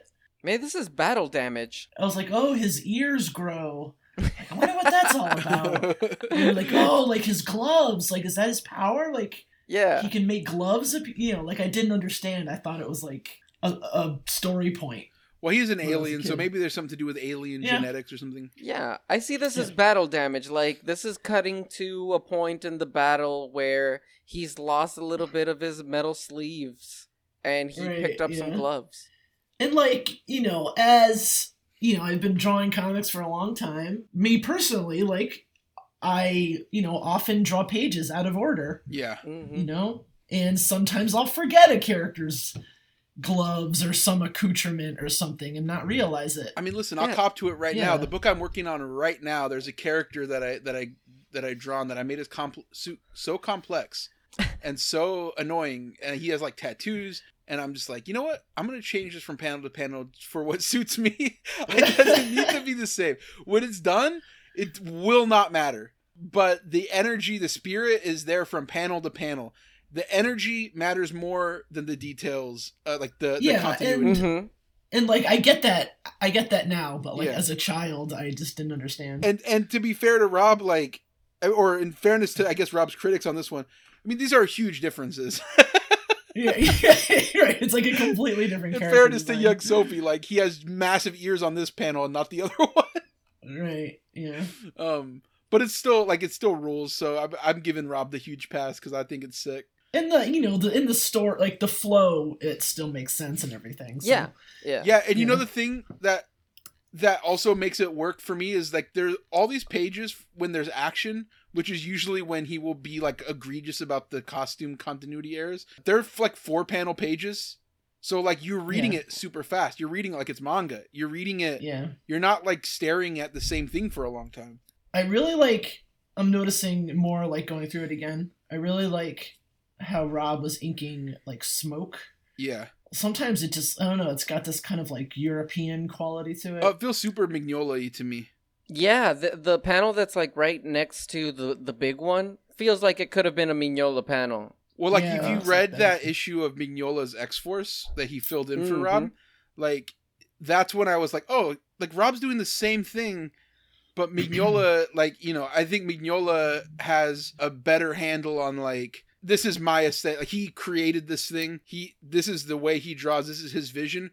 Rob is just borrowing from that when he needs it, but he's all Mhm. over the place. Like he wants to also be Art Adams. He wants to also be Jim Lee. He wants to also be you know these these manga artists like uh the Ghost in the Shell person. I forget their name. Shirow whatever. Shirow. He wants to be that. He wants to like he wants to do everything at once. So, like I said, he's like a curator of different things. The pieces don't always fit together, but when they do, it's kind of magical. And when he gets an inker who like will do all of that, like who will make it the pieces fit, Youngblood 6, 7, 8, it's incredible. I love those issues like unironically. I think they work so good. Yeah, I kind of, I kind of prefer when Rob inks himself. But yeah, I get what you mean. like I like it from the energy point of view, and I like it when it's like I I like the the rough edges of it because another thing Morrison talked about is like it's kind of like punk music where it's like bands that were playing songs when they didn't really know how to play the instruments. Mhm, mhm. Yeah, I, yeah, and I like that. It's rough. And his influence in that it created all these other bands that did that. Yeah. But there's only one Sex Pistols, right? And that's Rob. Because Yeah, Rob yeah, Rob I- is the best at it. And like I it doesn't- prefer, but yeah, I definitely prefer the kind of rougher, less uh, glitzy stuff. Yeah, I mean, I like both. I like both, but you know how I am, Sophie. I'm a traditional illustrator Yeah. guy. I love like right. I love the hyper bullshit. So like I I they both have their place. I kind of prefer the other like the clean polished stuff just for my own like cuz my own aesthetics. But I love this for like the shit is badass. Yeah, this is a very pure product what you get in this issue versus like like let's say later 90s Rob when he has like a whole like team Yeah. in place that uh Definitely. create creates a like I guess the classic extreme aesthetic. Yeah, and this I don't know. This first Youngblood it almost feels like like a zine or something, which I like. That's part of why I like the lettering. It does feel like a zine. Yeah. It feels more like, you know, like the Gutter Boy should be reviewing this or whatever. like yeah. If somebody their had done this ironically, the Gutter Boys would be all over this. since it's Rob, they'd be like, "Oh, it's fucking lame." You know, Yeah. they suck. Fuck the Gutter Boys. Just call this a zine and they would name it like Book of the Year. oh man, this page. We cut back to Psi-Fire, and he's he's still talking shit to Hassan Hussein. He says, "You know, this doesn't become such a mighty man as yourself. Stop your groveling." And then it shows Hassan. He's just going, "Please, please, please." He's, "I actually admire what you've done here in this backwards country. It's just that mine pays me more." And then uh, Hassan up. says, "Money, I'll pay." And he says, "Much too little." And then he explodes the heads of the two robots. He says, Yeah. "Much too late." And then he's just like going nuts. He says, "I enjoy this part of the job. It can be a headache sometimes, but I have a high job satisfaction." Oh shit. This is like money has no currency. Like none of this shit matters. At this point, it's just for thrills. It's just this guy is a psychopath. He's like What, American what happens Psycho to shit. Hussein is sort of what happens to weaker people when they're getting rob pilled. they just blow up. Yeah. Yeah. You have to be extra Yeah. strong to take this this level of like sci-fi or Listen, if you're mental uh, Just like the bombardment. dude in, dude in scanners or whatever just explodes. if you're an artist uh like like me like sophie like daniel if you if he chooses to embrace the full rob pill lifestyle. Like my boy big gleb who's also been we've been privately he's, he's talking. full he's- rob pilled. this man is full rob pilled. Like me and him have been fully rob pilled for so long. But uh he, you know he says i do this stuff for free with pleasure. Yeah. that's us. Like you know, we- like there are a lot of comic artists that do this shit for money it's, they're a capitalist in their endeavors we do this shit for free with pleasure because we want to break people's fucking minds. Like rob rob pilled speaking of which i want to point out after our last episode not chainsaw man what was the one? The spawn one the matt Boers episode. Hmm uh, we saw that another comics podcast not as good as ours comics kayfabe they did a similar It's even worse than comics kayfabe. It's cartoonist kayfabe. Oh my bad. Yeah, sorry. Cartoonist kayfabe. Uh, they did a they did a review of Spawn number one, And this is the second Oh. time. This is the second time they've done it where we put out an episode, and then like a couple of days later they put out a review of the comic. Which I, look, I just think it's probably zeitgeist. I don't think they know or listen The All Star. Batman one felt crazy. Like That one felt Yes. crazy because it was a left field. Like Spawn, okay, Yeah. Spawn's in the zeitgeist more so. All Star Batman and Robin, they nobody like was talking about that one. nobody was talking about that. We just wanted to talk about it because we love All Star Batman and Robin. And we got we did like three hours on that, and so with Spawn, we do like three hours on Spawn, and their videos are just like twenty minutes talking about like, yeah, this is nice. Well, like you know, I, I don't want. It's all peace and love. That's the thing with our show. Like we're it's all we're all about peace. We're all about love. I'm doing like a peaceful impersonation. Like here's the thing: is we love Jim Rugg. Jim Rugg is a great artist. oh, what an inspiration! I love, love, love, love, love Jim Rugg. Okay, Sophie, what was that book we were looking at the other day from the Minx era? It was Jim Uh, Rugg. plain plain Janes. I Street love Angel Plain too. James. Love Street Angel. Uh, his new wrestling zine looks absolutely amazing. He was a he was an angel to me. He was a he was a doll when I met him in real life. He was a peach. Couldn't be nicer to Jim Rugg. Couldn't have more love and respect and peace and love for We Jim. love Rugg. you, Jim. You're great. You can do so much. However, Ed Piskor on that review talked about Todd, Rob, Jim, and who's winning when it comes to comics. I do like to think of, you know, Todd, Rob, and Jim as being in the exact same position, uh, kind of starting out. Like, it's interesting to see how their three trajectories have gone so far different. Uh, when it comes to financial gain, I mean, McFarlane, you know, stayed true to his entrepreneurship, and he's the winner. Like, uh, last time I checked, like $300 million net worth. Um, you know, that's that's the winner when it comes to uh, the money game. what? Shameless. he pointed out that Todd's net worth was higher than anybody's, so he was the clear winner. And it disgusted me as an anti-capitalist, as a socialist. You know, don't you know? I don't want to sound too much like uh, As someone who appreciates Todd for other artistic reasons as well. yeah. I would never say that he's a winner because of his financial gains in comics. I get that it's a business, but the idea that Rob is lesser of an artist than Todd because he doesn't have an empire speaks more of him to me. Because it's like Yeah, sci-fi blowing up a mine saying like, "I do this for free with pleasure." Rob, I feel like is the kind of guy where if he didn't have to draw comics, he still would. Yeah. That's being Rob pilled, knowing that even if you had all the money in the world, you would still dedicate your life to doing this thing because it's your passion. He'd still do a grifter thing for DC because I'm sure he wanted to do grifter at that moment. He would still be doing, you know, these issues of uh what was it? The the G.I. Joe book that he's doing? I don't know G.I. Joe. Yeah. Snake Snake Eyes. He'd still be doing Snake, Snake Eyes. Eyes. because you could tell that's his passion. That's Mhm. what he loves to do. And Even Spawn. Like why why is Spawn being published? Because Todd McFarlane loves that world. yeah, and we admire Todd for what he created, not the money that that that was the byproduct of the creation. Yeah, and he put out some awesome toys too. And like you know, I'm not saying that people are bad for financially, you know, reaping the benefits of their work, but I, I think it's so disgusting that their takeaway from Spawn number one was that Todd made a lot of money. Sorry, not them. Ed Piskor's. Much love, much peace to Jim Rugg. But yeah, no, it just I listened to that and it honestly just like made like I rolled my eyes so hard. I was just like, I don't know how how Ed Piskor can have a whole podcast where he talks about comics where he never talks about like what's in the actual comic. He never talks about the political stuff, the historical stuff, the race stuff, which I get with that. I would if I was Ed Piskor, I would not want to talk about race either Yeah. but but it's such a weird shallow understanding of those comics that's why we're spent now an hour and 20ish minutes talking about youngblood and we've only done half the issue And it's also, I- I feel like you know, pitting pitting the image guys against each other like that. It's it's kind of just apples and oranges. Yeah, we're about Image United. And I mean, you know, like it's fine. You can like different creators over you know other ones. yeah But I mean, like their paths in image are were like so different.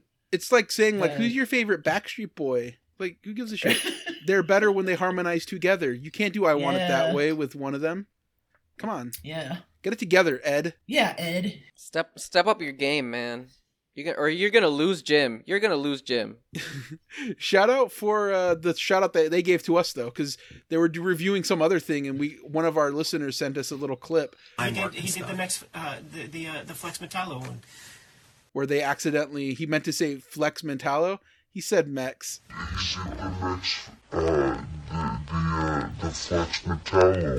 We're taking over that, honestly. Rent free. We we have to pay for domain space, but we're living rent free on his head right now.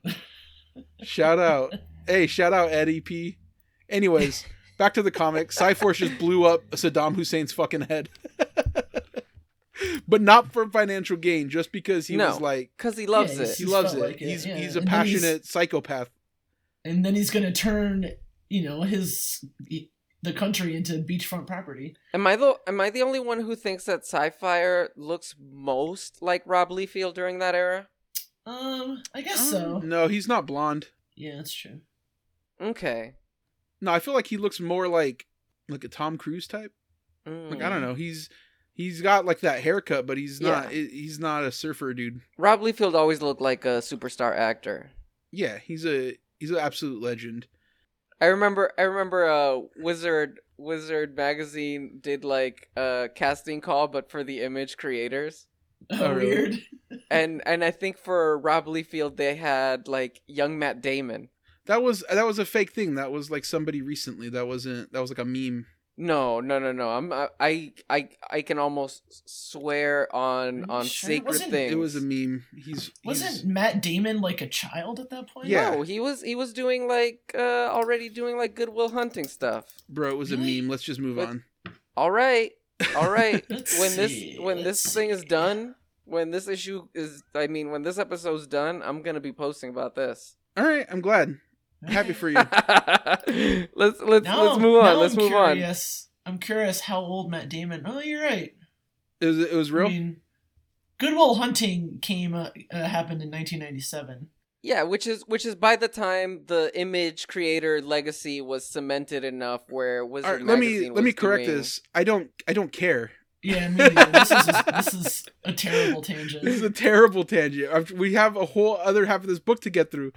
Yeah, we haven't even got to Badrock yet. We haven't even got the fucking Badrock. We're gonna lose our minds when we get to the next issue. The next half of this book is amazing. I'm sorry. We're gonna lose our mind just like Hassan Hussein when he got exploded by sci-fi. Yeah. I love on this page where uh, Cougar goes in like lowercase letters. He did it again. Yeah, I love that too. He's yeah, like yeah. like sci-fi is just going around like blowing up the heads of like various world leaders. I love Cougar or not Cougar, uh, Combat, who's like a uh, he's like a like a Klingon warlord Yeah, guy. he's- He's, just yeah. like, where's the er? like? Oh no! Like you Yeah, like like off. this is even too much For combat. combat. Yeah, and then Cougar's like, he did it again. Such a Samantha. I love the little I love the lowercase letters yeah, for that part. you're right. It makes so him funny. foppish. It makes him dandyish. Yeah, I love it. Oh, the next page The ne- my well, favorite. sorry, the next drawing. the next panel owns though.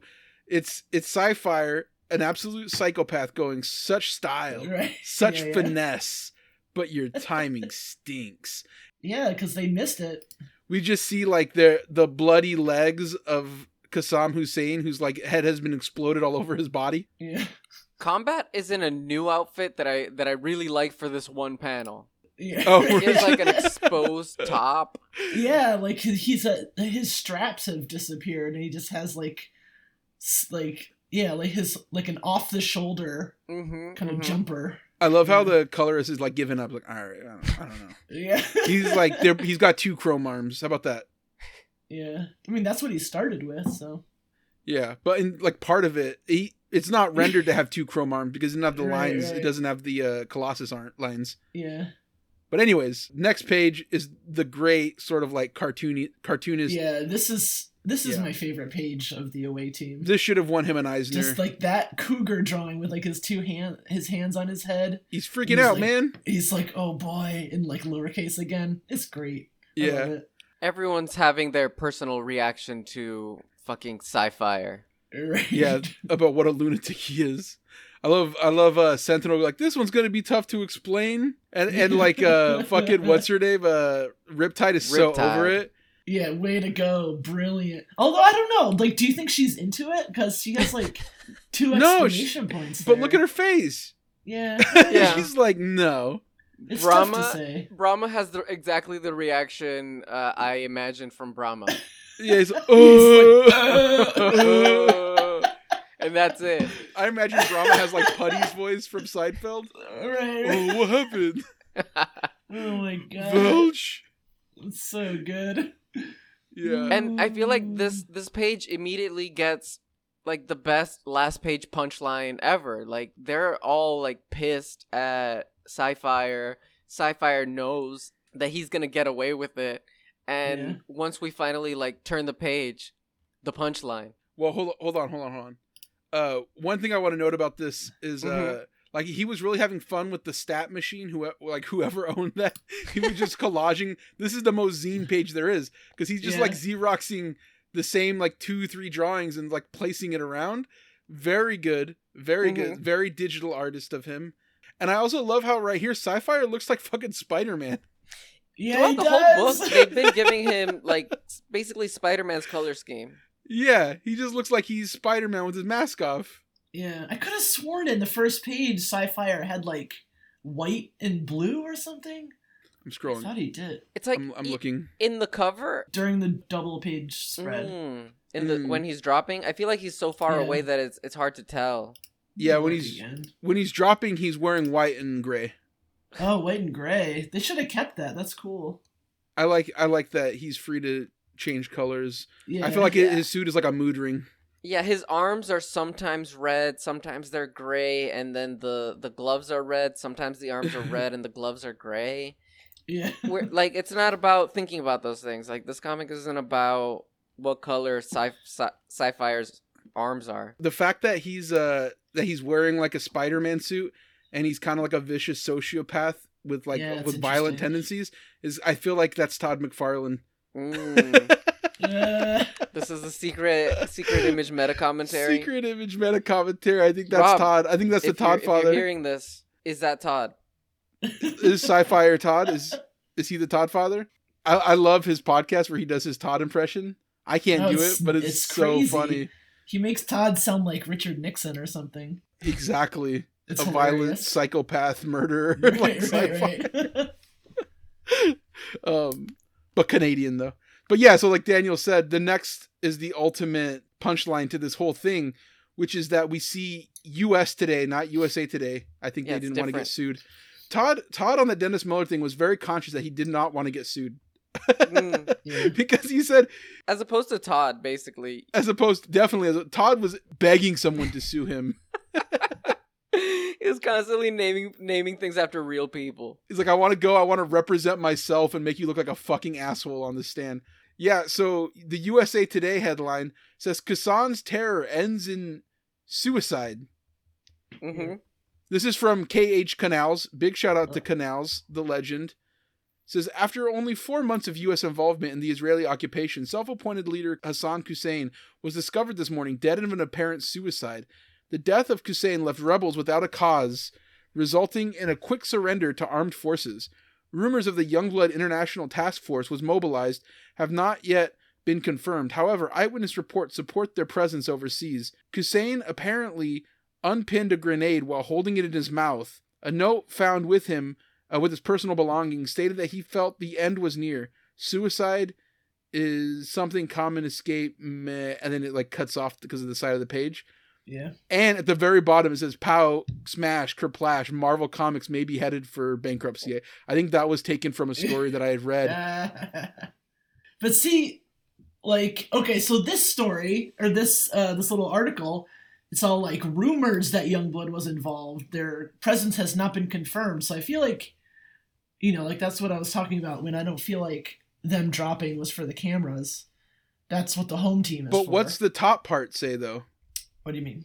Battlestone still at large with Private Brigade. Mhm. Like Oh, Yeah. people know who the Youngblood are. They wanted Oh, to be no, seen yeah. there. They wanted to be seen no, there. they get it, but that the home team is are the camera people, at least at this point. All right.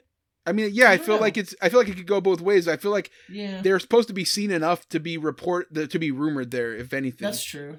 Yeah. that this will all come back up to play in my wrap up. I, I wrote a I wrote a thing, but oh, this this whole thing by the way, this whole thing with the with the dictator killing himself or whatever, it reminds me of two things. One, of course, one of my favorite things to talk about on the show, Allende's suicide, Yeah. um, where he shot himself in the head after being surrounded by the CIA in in Chile, 1976, 9/11 Mm-hmm. and also it reminds me of this this recent uh, thing with Joe Biden launching those airstrikes in Syria and how quick the the cover up was like he killed like 22 people in that airstrike but then they put out a second story that was like well he he said no to a second airstrike because he heard there were women and children around and it's just like blatant media propaganda cover up to make US intervention overseas sound humane and just when really it's still murderous and should not happen. Like it's somehow good that it wasn't two airstrikes as opposed That would to have one. killed- It's yeah, just- like luckily he didn't kill more people. He's a great guy. Like this Yeah. thing is like the media just lying. And again, this shows that Rob has a definite self-awareness about the story that he's telling here. yeah, she's you know it's trying the media trying to make it more palatable, Yeah. or the, the the powers that be trying to make it more palatable. Rob has a he has a nose for the BS of the media. Yeah, and not saying it's like a revolutionary concept or whatever. Like I'm sure that was like a thing that was common, you know, like being cynical, being Gen Xer, being like a get like you know, whatever. But it's it's not the jingoistic sort of take that I think people want to pretend like ta- like Rob is an airhead who doesn't have any understanding of like global politics and this stuff. You know what I mean? Yeah, Mhm. absolutely. Like the Wildcats did did not have like an anti-imperialist slant really. I mean, they did make Dan Quayle an alien. They were pretty anti-demon. Yeah, they're anti-demon. They were. It was anti-deep state, but not anti-imperialist, like overseas right, right. stuff like that. Spawn true. definitely wasn't. Spawn was about you know what's going on at home. Spawn was also pretty anti-demon. Spawn anti-demon hmm. as well. Youngblood eventually will get anti-demon. when they team up with Wildcats. You know, I have I still haven't read those, but I was thinking Oh. more when with Lord Chapel. Oh right. yeah, yeah. Not a not a good guy. no. Not not the best. So then we get to the second part of this comic, uh, Yeah, which is here we go. the home team. Now, as I said, this is a flip book, so we flip to the other side and we see the actual iconic cover from this book, which is all the Yeah. sickest fucking characters that Rob has together at last. We got Badrock, who's a giant badass teenager with more power with more power than I think he's aware of and is able to control. He's still growing. We got Combat again. Yeah. This is a new With a- combat. com- yeah, a completely new costume too. combat again, which I love because the other thing said like, okay, here's the team. This is who's going to be in this side of the issue. All right, cool. I- We looked down that thing, all the characters. Uh, combat was not on that list. Combat's on this list. Yeah. I'm not really sure what that's all about. They just wanted, he just wanted to use combat, which I get Yeah. because combat owns. But you know, Yeah. so we got Badrock, Combat, Chapel, who is uh, the CIA agent who killed Spawn when he was alive. Al Simmons. Yeah. he's hot he's a hothead he has like no morals and uh he's literally plagued by death I wouldn't say he has no morals because in number zero he is like the moral compass. I was of. about to bring up issue zero as well. Yeah. Yeah. he's like the guy like you can't kill, you know, innocent They- people, you know, or whatever. and yet and yet in the in the description like when the character appears and it's like chapel like the description in issue zero is like stone cold killer Right. Yeah, and yet killer he's the for one who gets upset that gamble gets sucker punched Yeah, to that's death weird. sorry so he's got a he's got a very specific moral code Yeah. um, Death. that that varies based on what he's doing he's a hothead yeah um so yeah sorry probably not no morals then we got vogue who's a babe a russian ballerina i had to read a little bit about vogue because they don't get into her backstory here but later on when we were reading we find out that she's russian and a ballerina she never talks in a russian accent Which is good, I think.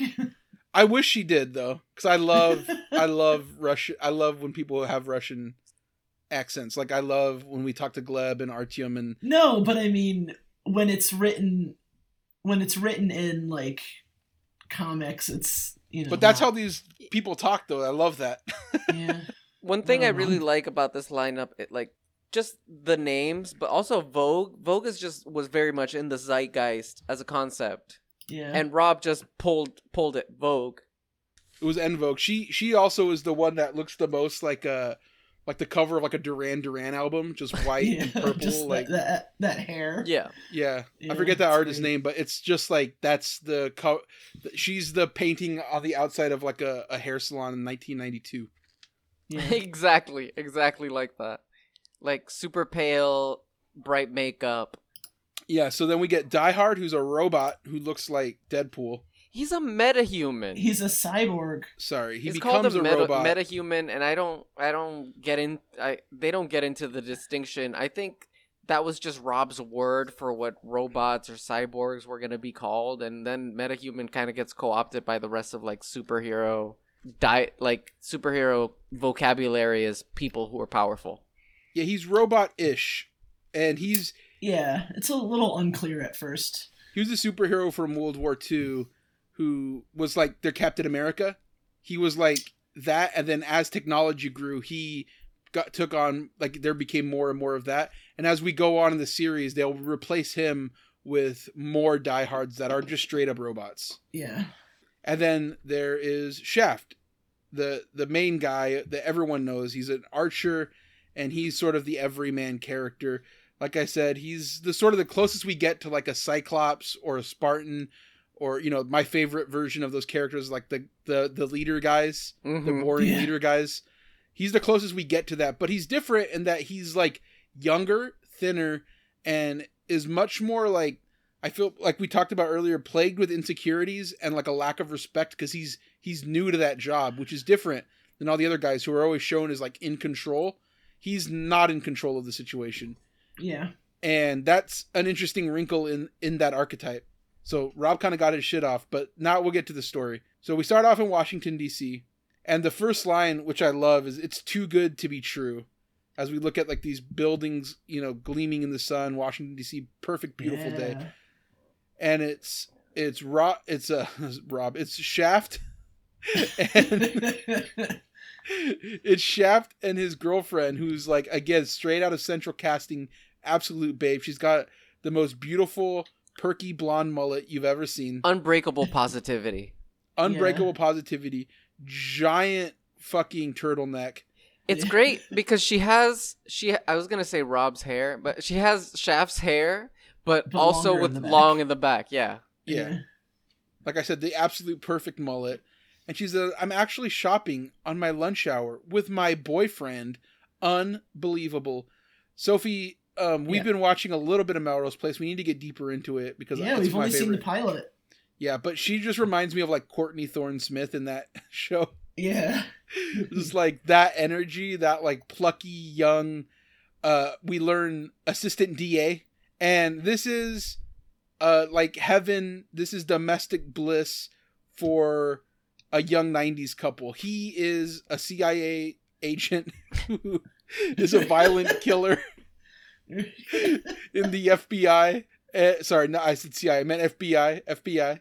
He's just complaining about paperwork.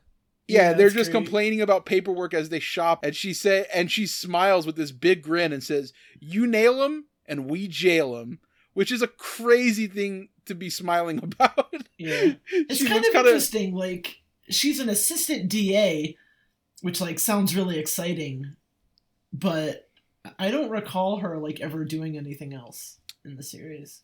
Yeah, I don't think that she. La- I think he might be maybe dumps her. I don't. re- Yeah, I can't remember.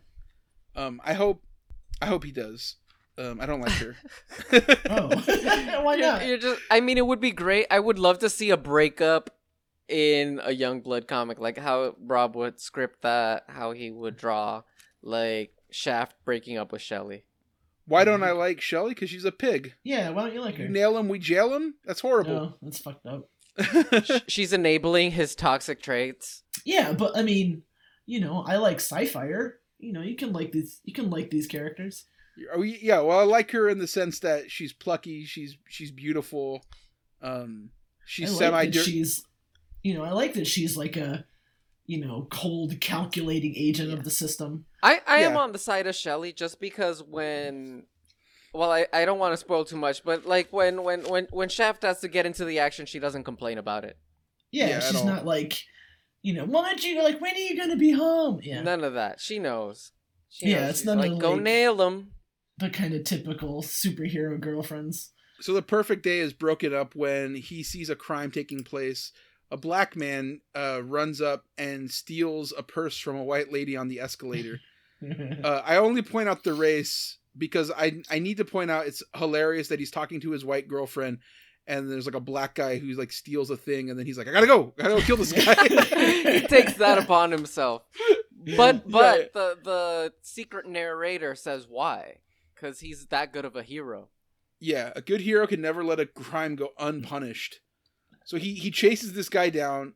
He's about to really punish this crime in that panel. Like what that, like his expression is about to really punish this guy.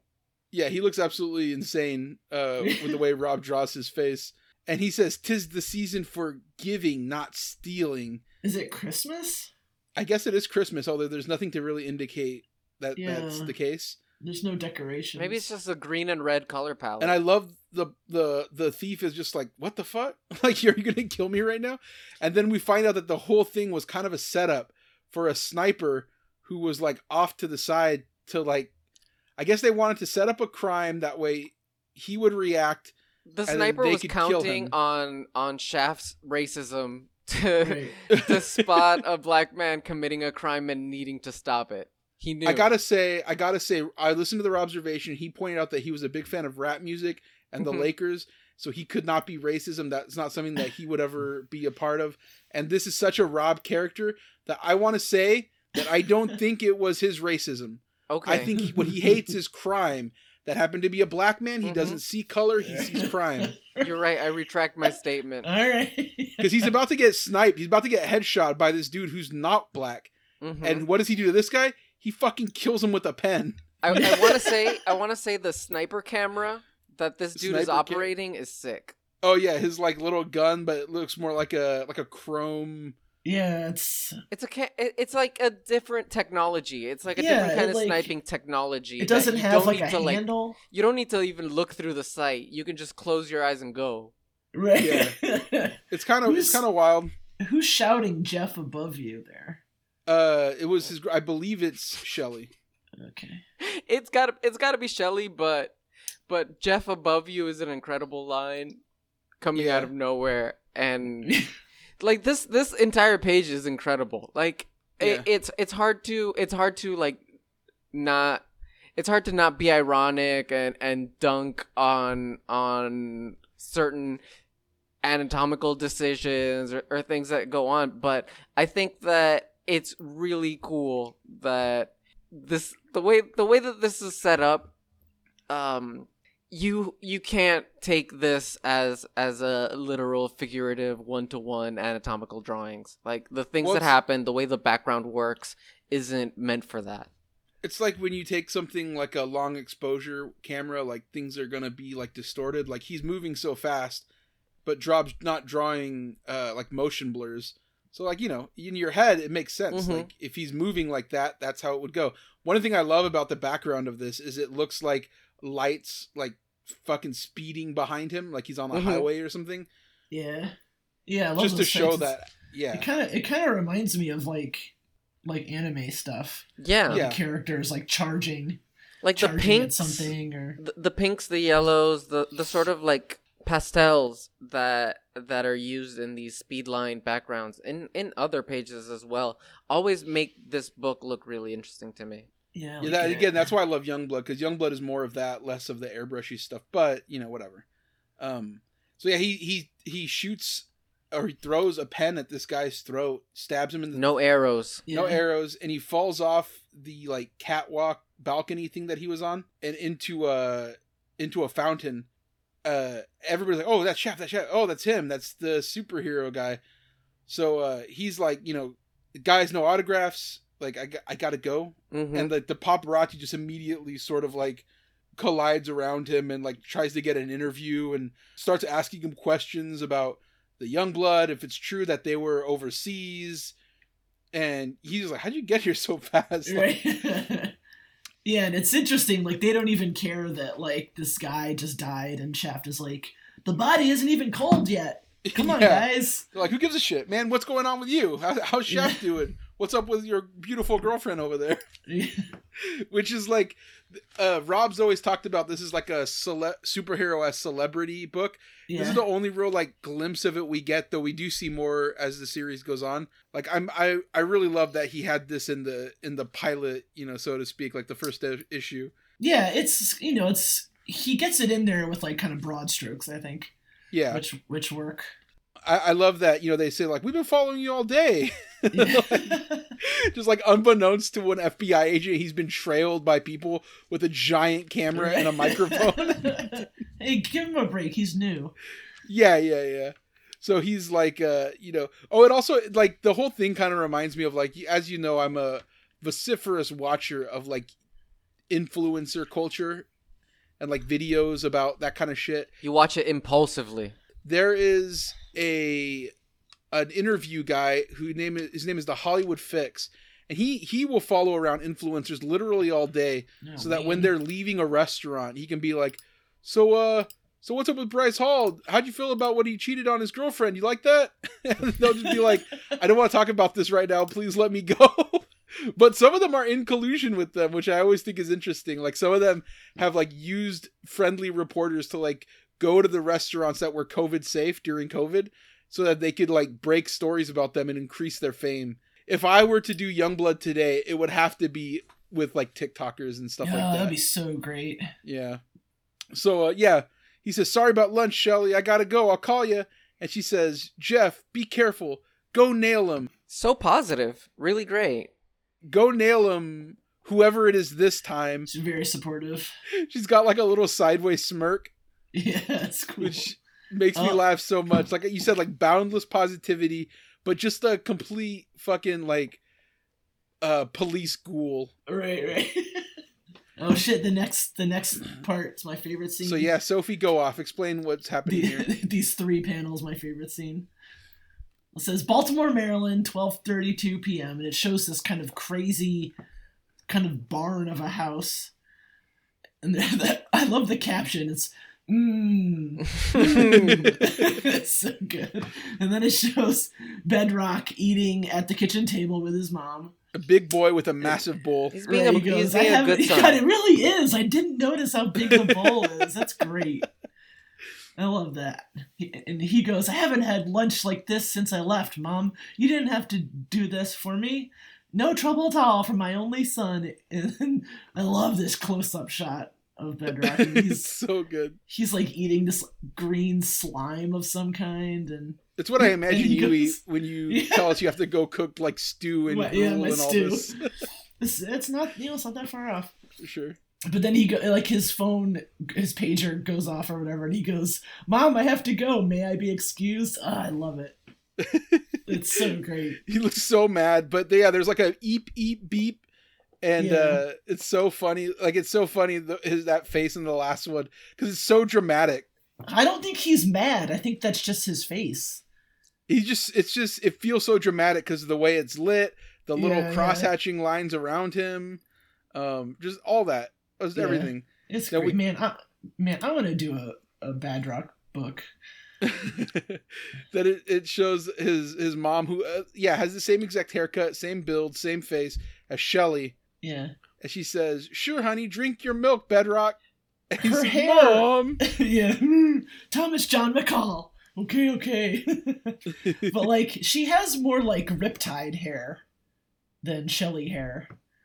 um yeah well i guess it's a little bit longer on the temples Yeah. than than shelly's but Ramon, Yeah, Sophie, I- Yeah. I'm sorry to interrupt recording. I think it's okay if, if it's the TriCast, but I, I I typed out. Can we get like a five minute break and we can get back? I'm like exploding here. all right Oh. but but like yeah hurry hurry up hurry up I'll, I'll be really quick. Mm. oh man Oh man, just the best part too. i know why would he do that I know it's fucked up. It's like he timed it on purpose. well he's an and wait. adult this man is an adult who has bladder control issues like this I mean, you know, I know how it is when you have to like really go. So, yeah what do you think he's doing right now um, like He- pooping real bad, like taking a dump. Yeah, he's probably just taking a dump. He have five minutes. He didn't. Oh, that is weird. That's definitely not a pee time. If Pee if he had an anthropomorphic dump, what do you think his the voice would sound like? Oh my god. It wouldn't have a voice. It would just go like. no, I imagine it would sound like him. And he's like, "Uh, well, I I have to go now. Uh, I want to." Can you make some shit noises that way? That way, like, uh, like we can really make this scene. Uh, I I wanna. I feel like uh, I don't like Logan Paul. just, just a little Puerto Rican shit. Just fucking. then he just gets flushed. Oh man, it feels so good to be out of Daniel. I am so sorry. Oh wow. Well, you Go didn't back? miss. I'm You back. didn't miss anything. No, we anthropomorphized your shit, and we were like, "What would his shit be saying right now?" Oh, it, Yeah. but no, it wasn't. It was just, it was just Oh. number one. Sorry. yeah, sh- All sure, right, bud. all right. Sure, bud. Yeah, I took I took a a, a one minute shit. Yeah. Hey, all right. Speedy, All right. Speedy Gonzalez over here. and and scene and getting into character again. we're we're talking about Badrock. So yeah, Yeah. Badrock gets up, has to rush out of the house like Daniel had to rush out to go take a shit. And uh, uh huh. Yeah. I kind of, I kind of, I don't like how, cause like, look at how big Die Hard's panels are. Like, how come, how come Badrock gets this little tiny scene? Badrock gets yeah five panels, but the last panel is his mom saying, "That's my boy." Yeah, You I make mean, me it's so it's proud. Great. It's great, but uh, you know, I wish he got like a big, You got wish you got more. like, I Well- wish he he got a big hero shot, like like Die Hard and Vogue get.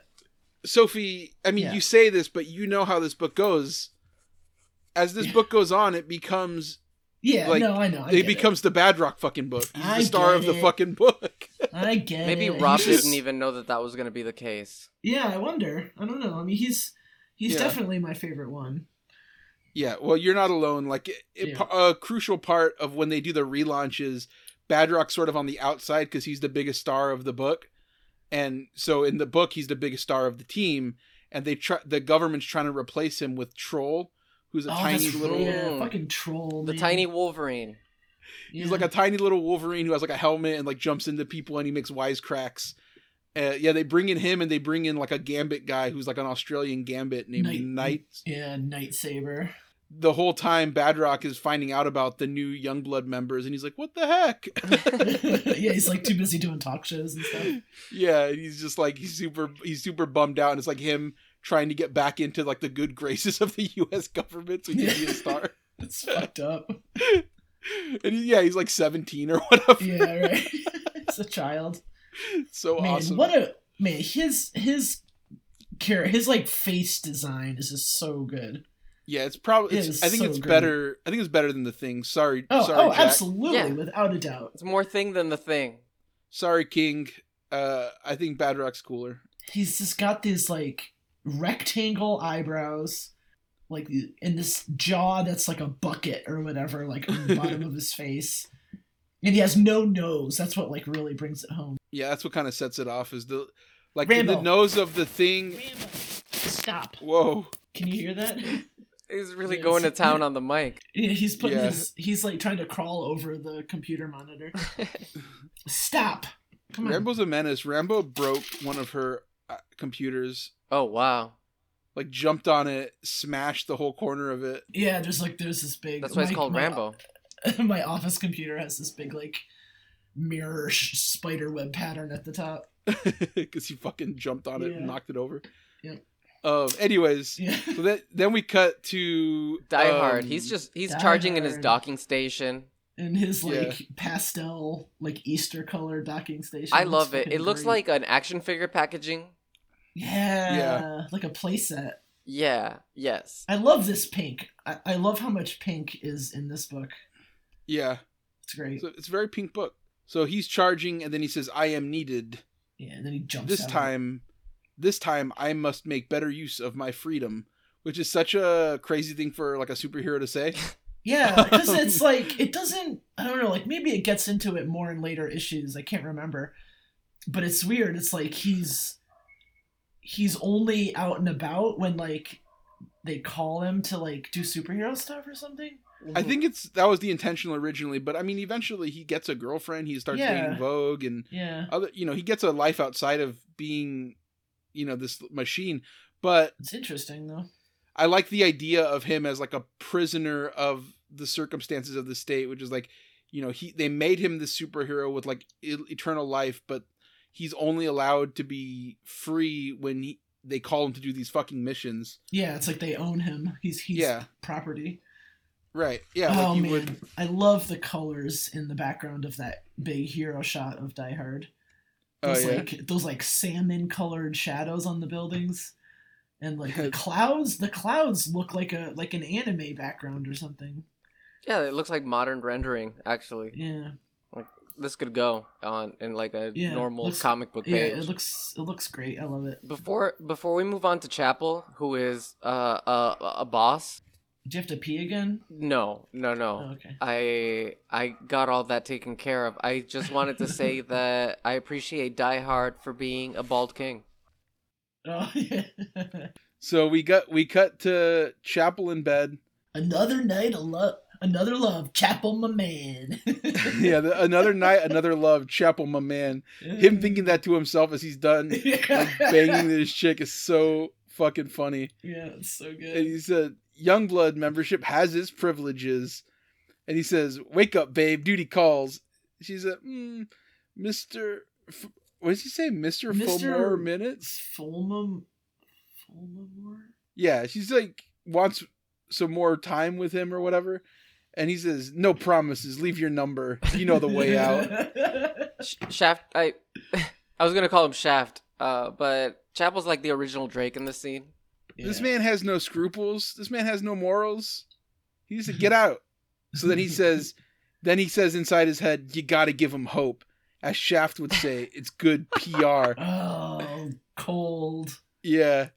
And she's just like looking at him, like thinking he's really gonna call her back, and he's put on like a leather vest, As soon as he Like- stands up, he's locked and loaded.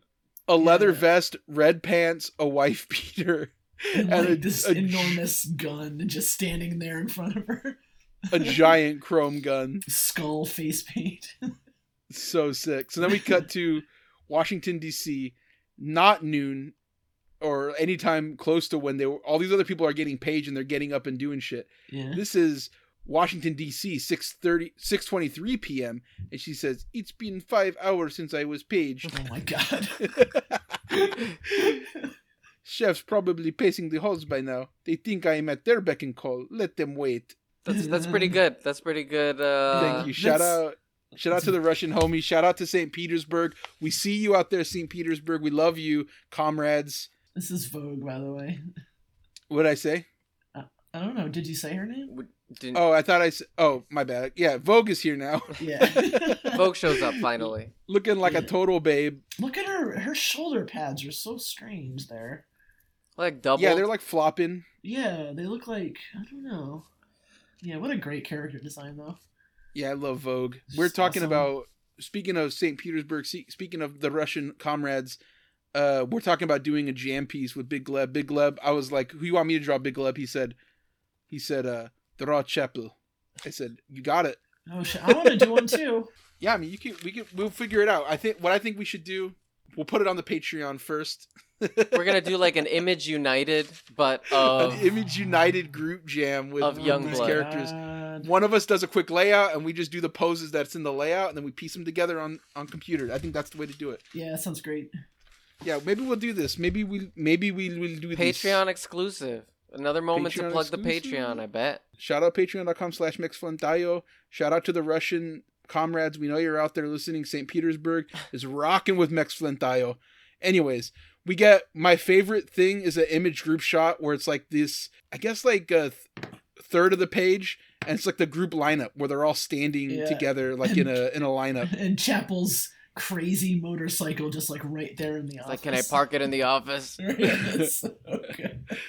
Rob was drawing sick ass motorcycles, by the way. They never make any sense, but we later see uh, in issue six, it opens with Colonel Bravo, Shaft's dad, and he's rolling around in like a red future motorcycle. It would be so easy for him to do like an Akira bike or something, but instead he does a Shirow bike, which is totally different. Totally different. Uh, one And thing it's, it's red. uh, with with this panel, like they're all looking like forward. They're talking to each other, but they're looking at us, and that makes They're for such a better image than Yeah. if Yeah. they were talking to each other. And like, and like, I don't like. Why is Photon here? I, I don't get it. Yeah, he's not even in the in the away team uh Yeah. chapter. He's here. Photon just kind of is there. I Yeah, think it's Rob drew him there on accident, and they even point out like, "Dude, you're not supposed to be here. Go away." Yeah. Part of the CIA. Get the fuck out of here. yeah. a side note or whatever, Photon is an Acurin, which is what Hellspawn's host is in Wildcats. Oh shit, for real? Is that why Yeah, he's that's got why- the? That's why he's got that fire hair or whatever.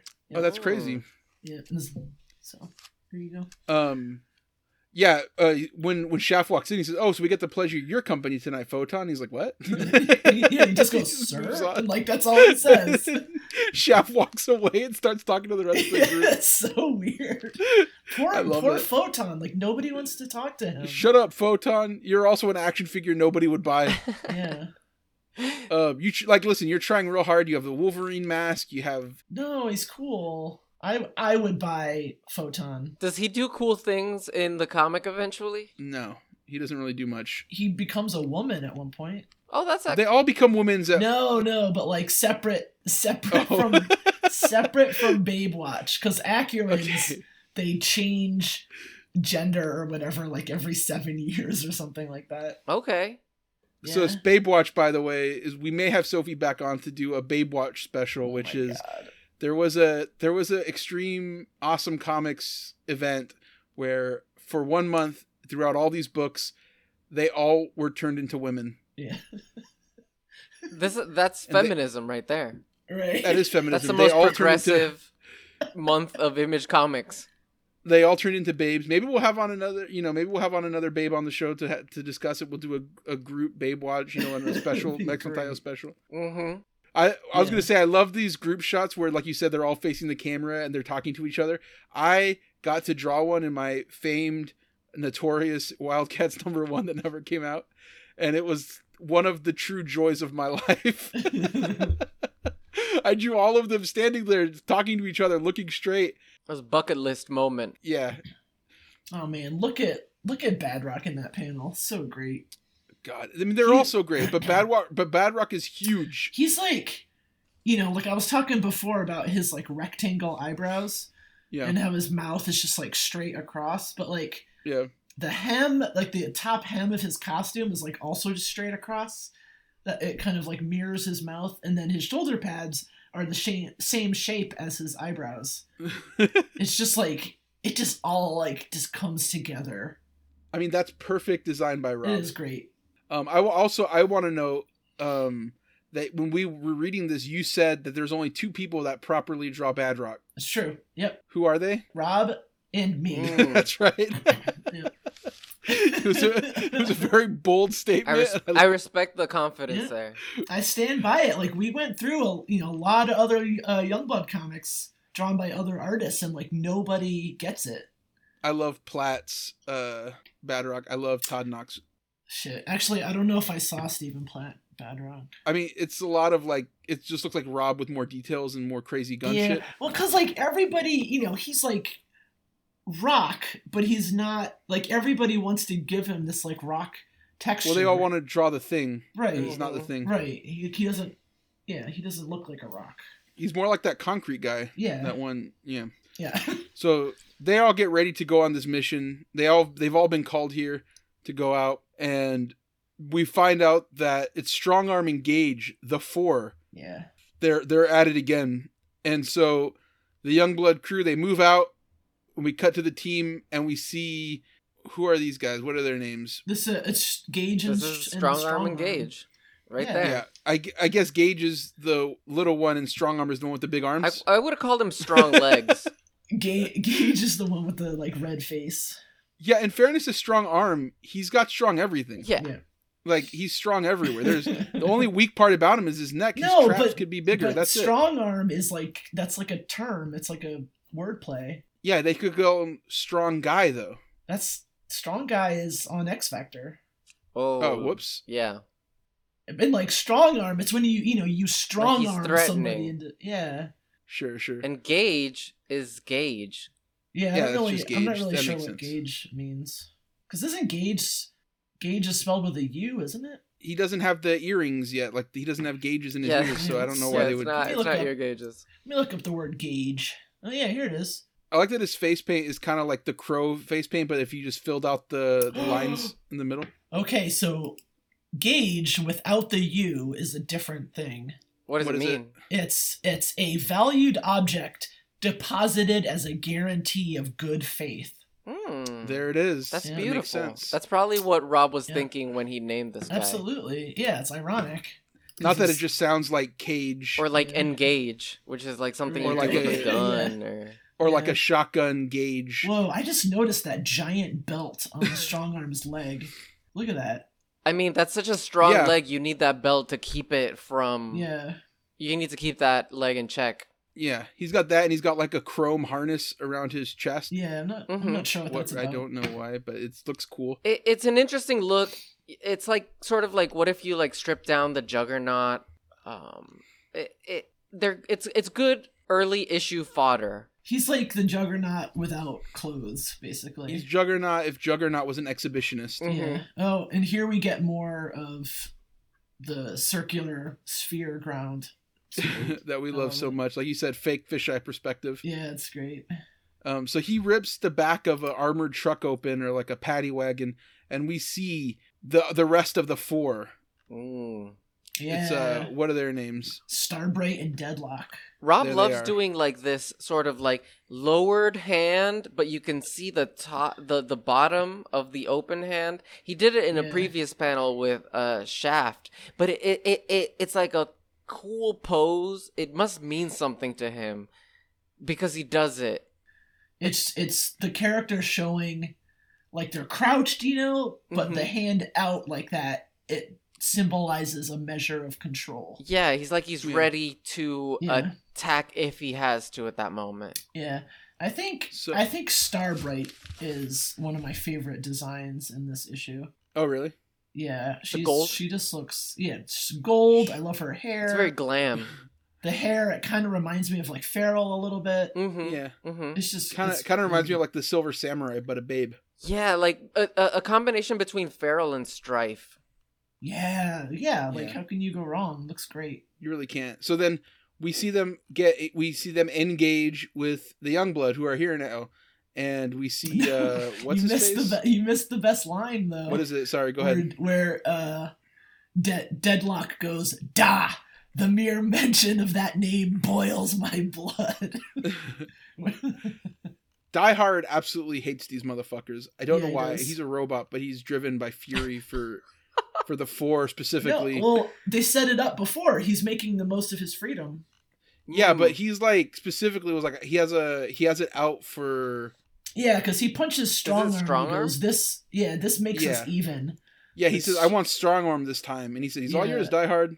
And, And so then they're doing it, and strong arm immediately goes in and does like an axe handle smash. This panel is so crazy. yeah, everybody wants to make fun of this. I, I mean, like, I kind of understand the, you know, whatever, but like, it's just like he's in movement. Like, I don't know. Like, yeah, the leg could have been bent the other way and it would be fine, but it's just pedantry that I that always annoys me. With it's comics very, fans. it's a very audacious. It's in, it's Yeah. incredibly dynamic. Well, Yeah. we'll, we'll say. it defies the human form, but like, I feel like if you just had an action figure with low articulation, you could get this pose. Right? Yeah. yeah. I love on the next page where he punches strong arm. He's like flying toward the camera or whatever. That's a amazing page. I like I like how when you look at Die Hard from the side, those like red metal pipes like form a circle Mm. like Yeah. around his arm. It's just it just looks re- like really satisfying. Yeah, it's It's uh his design in general is just kind of like wild because I don't understand like the gold bicep parts of it. Like it just kind of doesn't make a lot of sense, but but you know it's cool. And then we get yeah, he looks awesome. before we get you know any more action out of it, we get a two page spread that is absolutely fucking iconic with the whole team just ready to attack. It almost looks like it was, you know, like the level of finish on it is so much higher than a lot of what else is in the book. I thought it was maybe somebody else doing like guest pinup because, like, you know, we said like Rob, Rob's a little rougher than the other guys, but this one, he put like time, energy, and like it looks fucking great. Yeah, he drew the whole motorcycle. Yeah, it almost looks like a promo image or like a trading card image or something. Yeah. Well, like I feel like even the zero issue, they had like a bunch of shots like this where it's like a, a splash page that could easily be a cover or a poster or Mhm. something. Yeah. And Rob would like work all the way into the book to get to that moment, and you could always tell when it was that moment because it's, it's like a splash page or two page spread or whatever. But yeah. it fucking rocks, and that is uh Youngblood number one, the home and away team. Yeah.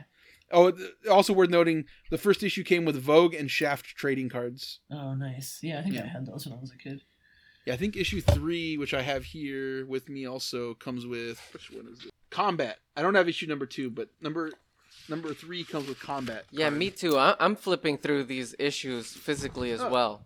It also comes to it also comes with Photon. Oh, Why shit. would they do that? Why would they put him? I in like there? um He's lame. I'm looking at Vogue's trading card, and I like how it says, uh, you know, it you know it talks about how she's like um, Russian or whatever, and it says her real name is not revealed. And then it also says, taking advantage of her celebrity status, Vogue, in her civilian identity, has built a highly visible and successful cosmetics corporate empire. Yes. But her real, but her real name has not been revealed. That's awesome. Yeah. I, I love that she's able to build a whole uh, international cosmetics line without having a name in the public. It's just yeah, Vogue. yeah, she's just Vogue. Yeah. Yeah, she's like Cher or whatever. Her whole like beauty empire reminds me so much of like the YouTuber shit that I watch. Yeah, that's great. It's like she's Jaclyn Yeah. Hill or something. she would do she you know she would do like nowadays she would do like YouTube videos on how to get Yeah, like, that's the move. Like, your your like white like spawn face paint or purple is- purple spawn eyes or whatever. like Rob's being prescient here. Like the move would be like a Fashion Nova deal, a Yeah. makeup line. she uh, wouldn't have a Fashion Nova deal. She literally has a makeup line, but she Yeah. would yeah, she would have like you know uh every 2 months a new drop of a new like Vogue exclusive brand. yeah, lip liquid gloss. lipstick sort of yeah, like a whole Yeah. a whole range shade range. Uh inside the cover of issue 3, I love that there's a rock the vote with uh Badrock and he's giving like a Oh, thumbs up telling you to go vote. That's awesome. Yeah. He, there's a wait, he's not to- even he's too young to vote. I know, but he's saying it says your vote does make a difference. Young voters now represent more than 25 million members of the electorate. Rock the Vote insists that young people can make a difference in their country and own their lives when they exercise their right to vote. To receive your free Badrock button and find out more about Rock the Vote, please comfort, uh, please complete the form below. That's sick. I wish I Yeah, could have fucking. crazy. Rob could've got a Bad Liefeld single-handedly got Bill Clinton elected. I mean, I don't want to say it, but he did though. So yeah, any what are your guys' takeaways? I want to, you know, we can't go on too much longer because I want to talk a little bit about Sophie before she has to run. hmm But what is the what is the takeaway? My takeaway is that it is a tragedy that Rob no longer owns the rights to Youngblood. It's an absolute fucking tragedy of that Yeah. because I feel like being able to, like, first of all, you and I could do Youngblood. Oh, so good. Man. well, you know, I've you could probably do Youngblood. I I would get to do what like Photon on the side or something. Right. Ramon, you would do you would do one issue and then it would mysteriously get canceled again, and that issue would never come out. Wow, That's fucking a, that was a low blow. That was a low blow. I, well, you, at least I could draw one. Ooh. I know, I know. I'm not. I'm not you. getting. Yeah. I'm not getting any chances to draw this book. Frank Quitely doesn't But- follow me. Yeah, but Ramon, you're uh, jealous. Ramon, your your like knowledge and insight would be like invaluable on Youngblood because of all your like influencer knowledge. Yeah, see, I would Yeah. I would kill a Youngblood book. Everyone knows this about me. So your takeaway is that you just wish he had the property still. Yeah, yeah. I don't know. Well, it's just it's just a really I don't know. I just I fucking love Badrock. You know? so he's well, you're Rob Pill, so that's all you really need is to I say love, that you love I love Badrock and I love Riptide. Those are you like love my- Vogue. Yeah, I love Vogue. Yeah, it's they're I- yeah they're just great. I love you know like Dandy Coug Dandy Cougar. I don't know. I, I would love to to read Ramon's Cougar. Yeah, that'd be great. Yeah. Oh, I would love to do Cougar as like a Samantha. I'm looking at um kind of unrelated. Like I- pulled up the big like splash I did of all the extreme characters in Glory, oh fuck, I love that. and I'm I'll put that. To, I'll put that in the show notes. 'cause Yeah, I want uh, to see it. There's so many. There's so many bad tangents, but you know it was a long time ago. You can't put it in here, but I'll, I'll post that in the show notes when you send it to me. All right. 'Cause Yeah, I, I love that. I love that splash page. You truly are one of the only two people that can draw bad Rob. It's just you Yeah, and I love him. And I'm just looking at like like how I drew those characters. Like Vogue is here. Here's Riptide. Brahma's in the back there. Chapel's up front. Cougar I drew like kind of covered up by Chapel. I don't know why I did that. Um, Daniel, Yeah. give us your takeaways. I my takeaways in general are that uh, Rob Liefeld is uh, underappreciated goat. Um, God tier. That's a better takeaway than mine. doing he's doing some things in this issue like basically the ability to work on a concept that does have a, uh um, let's say uh, uh, a little bit more of a sensitive ear towards uh foreign politics or world dynamics while also being like absolutely high on power like Yeah. image image day power the like the the crazy things that they were up to that he was able to in this hurricane that that he was riding he managed to uh keep his sort of like cynicism his like trademark um skepticism towards uh most institutions uh, something that he like keeps up to this day like he's someone who Yeah. one can like yeah ever- like he you can say that he's grown and and he's become wiser and everything but uh, he's definitely always given me off this vibe of somebody who will never change Yeah, I mean, he's been thumbing his nose at the FBI and the CIA in this book, and now he does it at Marvel and DC and in real life. And I also love, I also love that every time, every once in a while, we'll do like a search into Rob's history for Rob's observations, Mhm. and this man is almost always right about things. He was pro Bernie. He was, uh, you know, he he acknowledged that Trump, like his his populism, was going to take him over the finish line.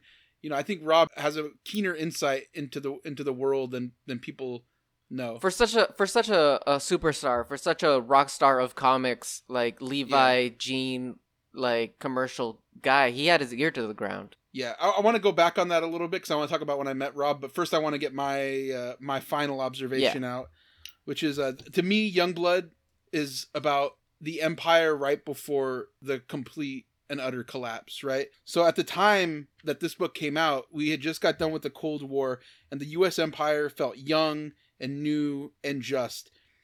Like right after you know the the wall fell, it felt like capitalism was the way forward. That communism was had to be destroyed because like you know this that that it just can't sustain like there it's not a it's not the way of the future it's not the new world order that's not how we were going to continue as a society or like that's not how the world was going to continue as like a, a people but even back then in youngblood we could see the rot beneath that where spawn and wildcats layered up like deep state agency after deep state agency youngblood put those covert ops teams in the headlines of the books like literally it was made by a generation who wasn't traumatized by the government's assassinations of Martin Luther King and JFK and all those other like leaders of the 60s.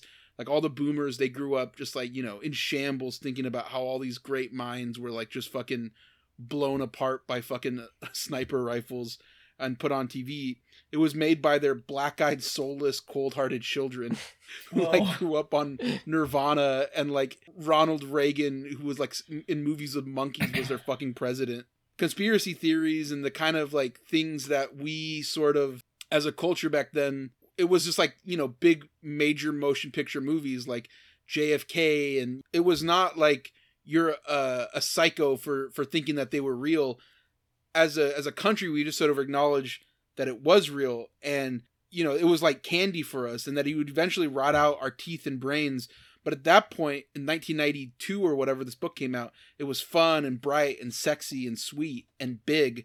And it was like too big. It had it, the the youngblood comic had the promise of endless expansiveness in, into the world into like new series new characters every fucking page. We just see new shit right but like our empire's conquest seemed boundaryless and consequence free we only saw it through the media telling us lies about it. And at home our corporations only existed to create pleasure and fame and power and wealth. And exploitation and injustice didn't really exist in our perception of the empire. And youngblood was a personification of that because with the away team we saw them going to foreign countries blowing up foreign leaders heads and it would just get whitewashed in the newspapers as we see in this book. And at home they could kill people in broad daylight and they would be celebrated like stars with no questioning of why somebody was just murdered in the fucking mall. And then you know fighting in the public you know blowing up buildings and you know all doing all this shit that the avengers do now. And that is the new just pop culture like 9-11 every fucking day. And it's like you know all that death is just kind of it's just accepted and nobody really cares. But yeah my point was that it seems like it can go on forever. Uh like all the indulgences the the fa- the fantasy the thrills the fire the blood just everything in this book that really excited us at this first issue has the promise of like this thing could last forever. But as we all know it only lasted 10 issues of team youngblood and i don't know like 10 like 15 of 10 issues of youngblood like 15 of team youngblood like 7 of fucking chapel. Like it was split up. Just like our empire was you know in real life we just went too broadly too far we were stretched too thin and it just couldn't sustain itself. It's there seemed like there was no reason it couldn't just have exponential growth. It seemed possible and logical there were never enough teams or guns or pouches and the never-ending indulgences that end up being its downfall because unlike todd rob didn't have a sociopathic business sense. Rob made shit because he was excited about it. He was passionate about it and it made it seem like anything was possible in the worlds that he was creating. We weren't defined by uh, gravity or anatomy or anything. But what we learned is that it's unmanageable to draw like that, to live like that, to publish like that. And, you know, Rob eventually would just bring in so much talent, paid them what he thought was fair. He paid them like they were superstars. And it was just too much for his empire. It collapsed and he had to sell it off for pieces. And because of that, he still creates to this day and he still has the same passion and that's what i respect about him. I don't care if ed piskor doesn't respect him because he doesn't have a 130 million dollar net worth. I respect rob because he has a 130 million dollar fucking ideas and passion. So yeah that's my review of T- of youngblood number one. That was beautiful. thank you sophie. Uh, now the whole audience is rob pilled. They're all bought into it. I'm in. and uh, you, rob we love you. If you listen to this you're a legend you're an icon I have to thank. Uh, I have to thank. Sorry to cut you off, but I have to thank Rob before I forget for saving my career that's yeah how'd that happen uh, because he got me to do Glory back in 2011. An yeah i incredible want to talk a little bit about you know what you how, how you know how you met rob and how that happened like what what was the deal Um, I had actually met Rob before at a convention. I met him. He was at he was at the the Hyatt bar, just sitting there, like at the at the counter by himself. And a friend of mine and I went up to him to talk to him. Um, and then another time I did Domino fan art for him, and I gave it to him at a convention. oh that's sick what did he say he said, "Whoa, this is incredible," or something like that. Yeah. i i i can't even explain like one time i drew this picture of wolverine and he's like at a bar and he's like got all kinds of crazy gear on. Not like rob gear but like my gear which is like knee pads and like crazy laces on his boots Yeah. and like a leather jacket like from new x-men but like also the old mask and stitching all over the place. Like th- i have always thought of like myself of the image guys i've always thought of myself more like a rob than anybody else because i don't bring anything new. I just like to take things from everything that i like. And he favorited that that wolverine drawing and i like took a screenshot and i was like no fucking way. Rob knows that rob's seen a fucking drawing of mine. This is amazing. And i remember i had friends that were like uh that's not something to brag about. And i was like i was like you don't get it. I was i'm rob pilled bro. Like i mean i didn't know that word yet. We didn't we weren't rob pilled yet. It still wasn't. It wasn't cool to them. being rob pilled wasn't a thing back then. Kids don't understand. They weren't there for when me and Sophie were in the wilderness being Rob fans before anybody else.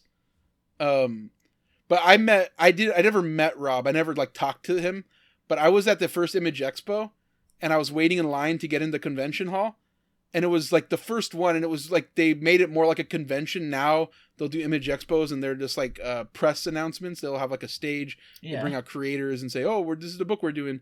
But the first one, it was just in Oakland because that's where they used to be, and they just had a bunch of the Image guys come out, and it was like a con basically. It was an Image exclusive con. That's where I met Nick Dragotta. That's where I met a couple of my other friends that I have like to this day.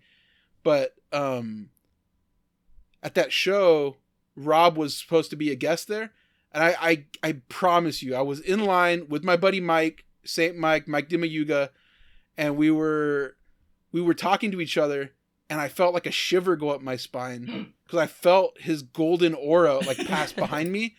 I swear to God, like people think I fucking around when I say this. I felt him, and I turn around because I thought someone like brushed up against me. You know what I mean?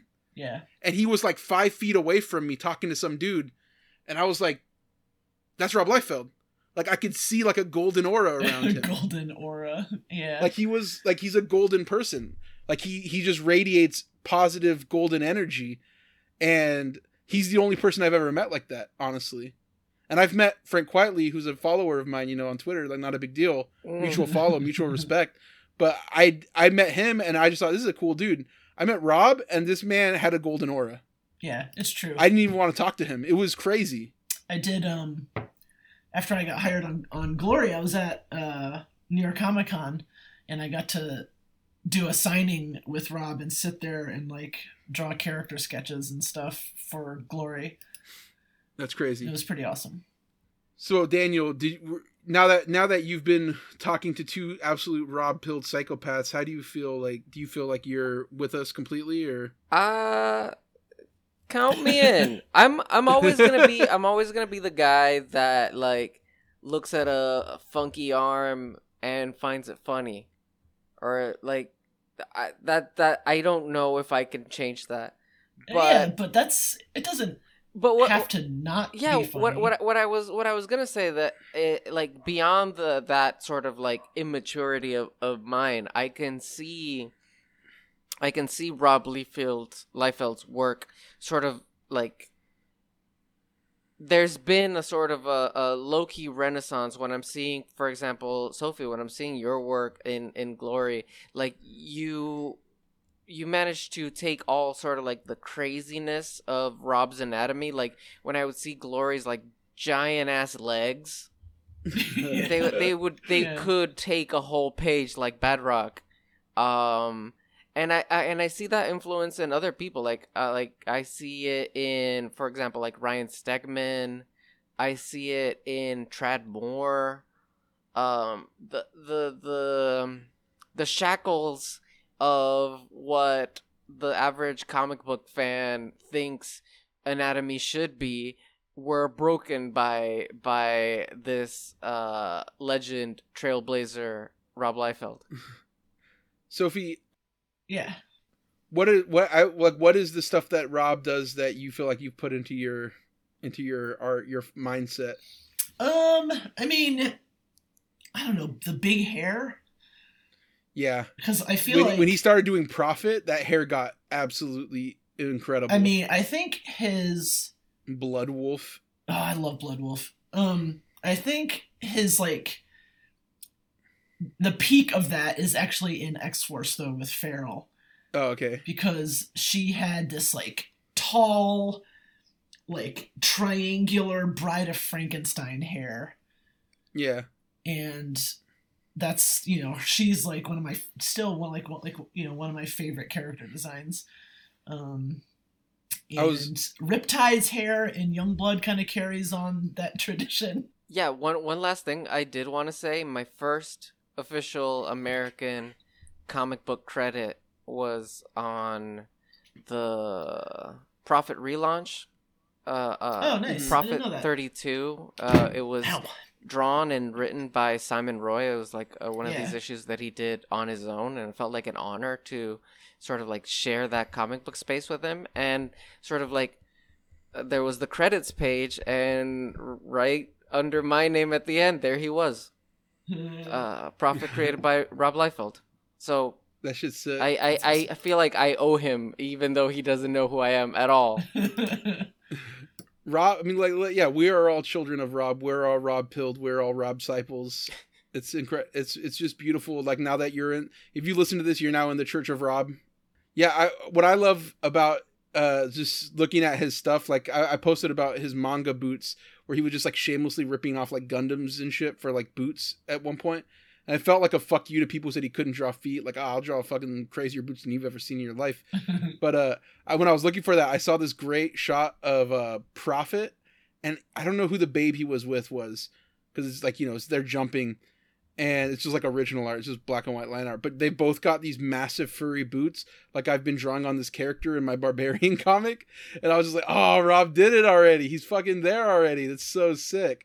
But yeah, like when we were looking at it, the word "so sick" came out of my mouth like I don't know a thousand times. it was just like that's so fucking sick. Oh, it's so sick. I think it's like uh like uh when somebody's like brainwashing someone, they have to keep saying like the same thing over and over. It was sort of like like the code word that would get you deeper and deeper into the the Rob pill. It's a mantra. It's my Rob my mantra. just say so sick, so sick. So close your eyes and go deeper into the Robosphere. Chant your mantra and get to completely Rob pilled. But yeah. Anyways, so so, so what's else is going on? What else are you working on right now? um, I'm just working on Ninja Turtles, pretty much. That must be like another dream come true, right? Like you got to work on the Rob stuff. I know how much you love that, and now you're doing Ninja Turtles. You're a big Ninja Turtles fan, big Yeah. Kevin Eastman, a, a person who, unlike where the Rob, like I look at that art and I'm like, yeah, it's pretty good, but like I don't have the same affinity, and I don't of like the roughness of it, you know? Yeah. Like James O'Barr, also kind of like rough of that era where like it was cool to be kind of like grimy, you know? Yeah, I love that stuff.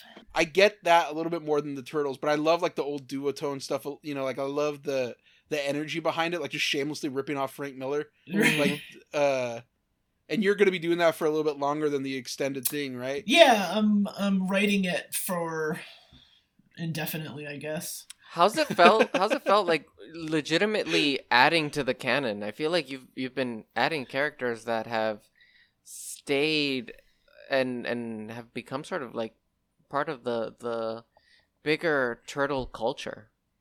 Yeah, like uh, like pepperoni, the little Yeah, pet dinosaur was like my my big addition, I think. I think the biggest addition that you have is the elephant character. Oh right, yeah, uh, R- Ramon the elephant, yeah, it's basically just me. who features in issue one twelve. Ramon's Yeah. not biased about this at all. It's, Right. I mean, he's the hot character find of 2021. yeah, That's all I'm saying. definitely. It's definitely been awesome though. Yeah, getting to come up with stuff and you know introduce like old characters that I always wanted to see in the comic and never made it. Yeah, Tokka and Rahzar, yeah, right? Yeah, like Tokka and Rahzar, and yeah, and like you know introducing new characters is awesome. Getting to like do you know official turtles characters.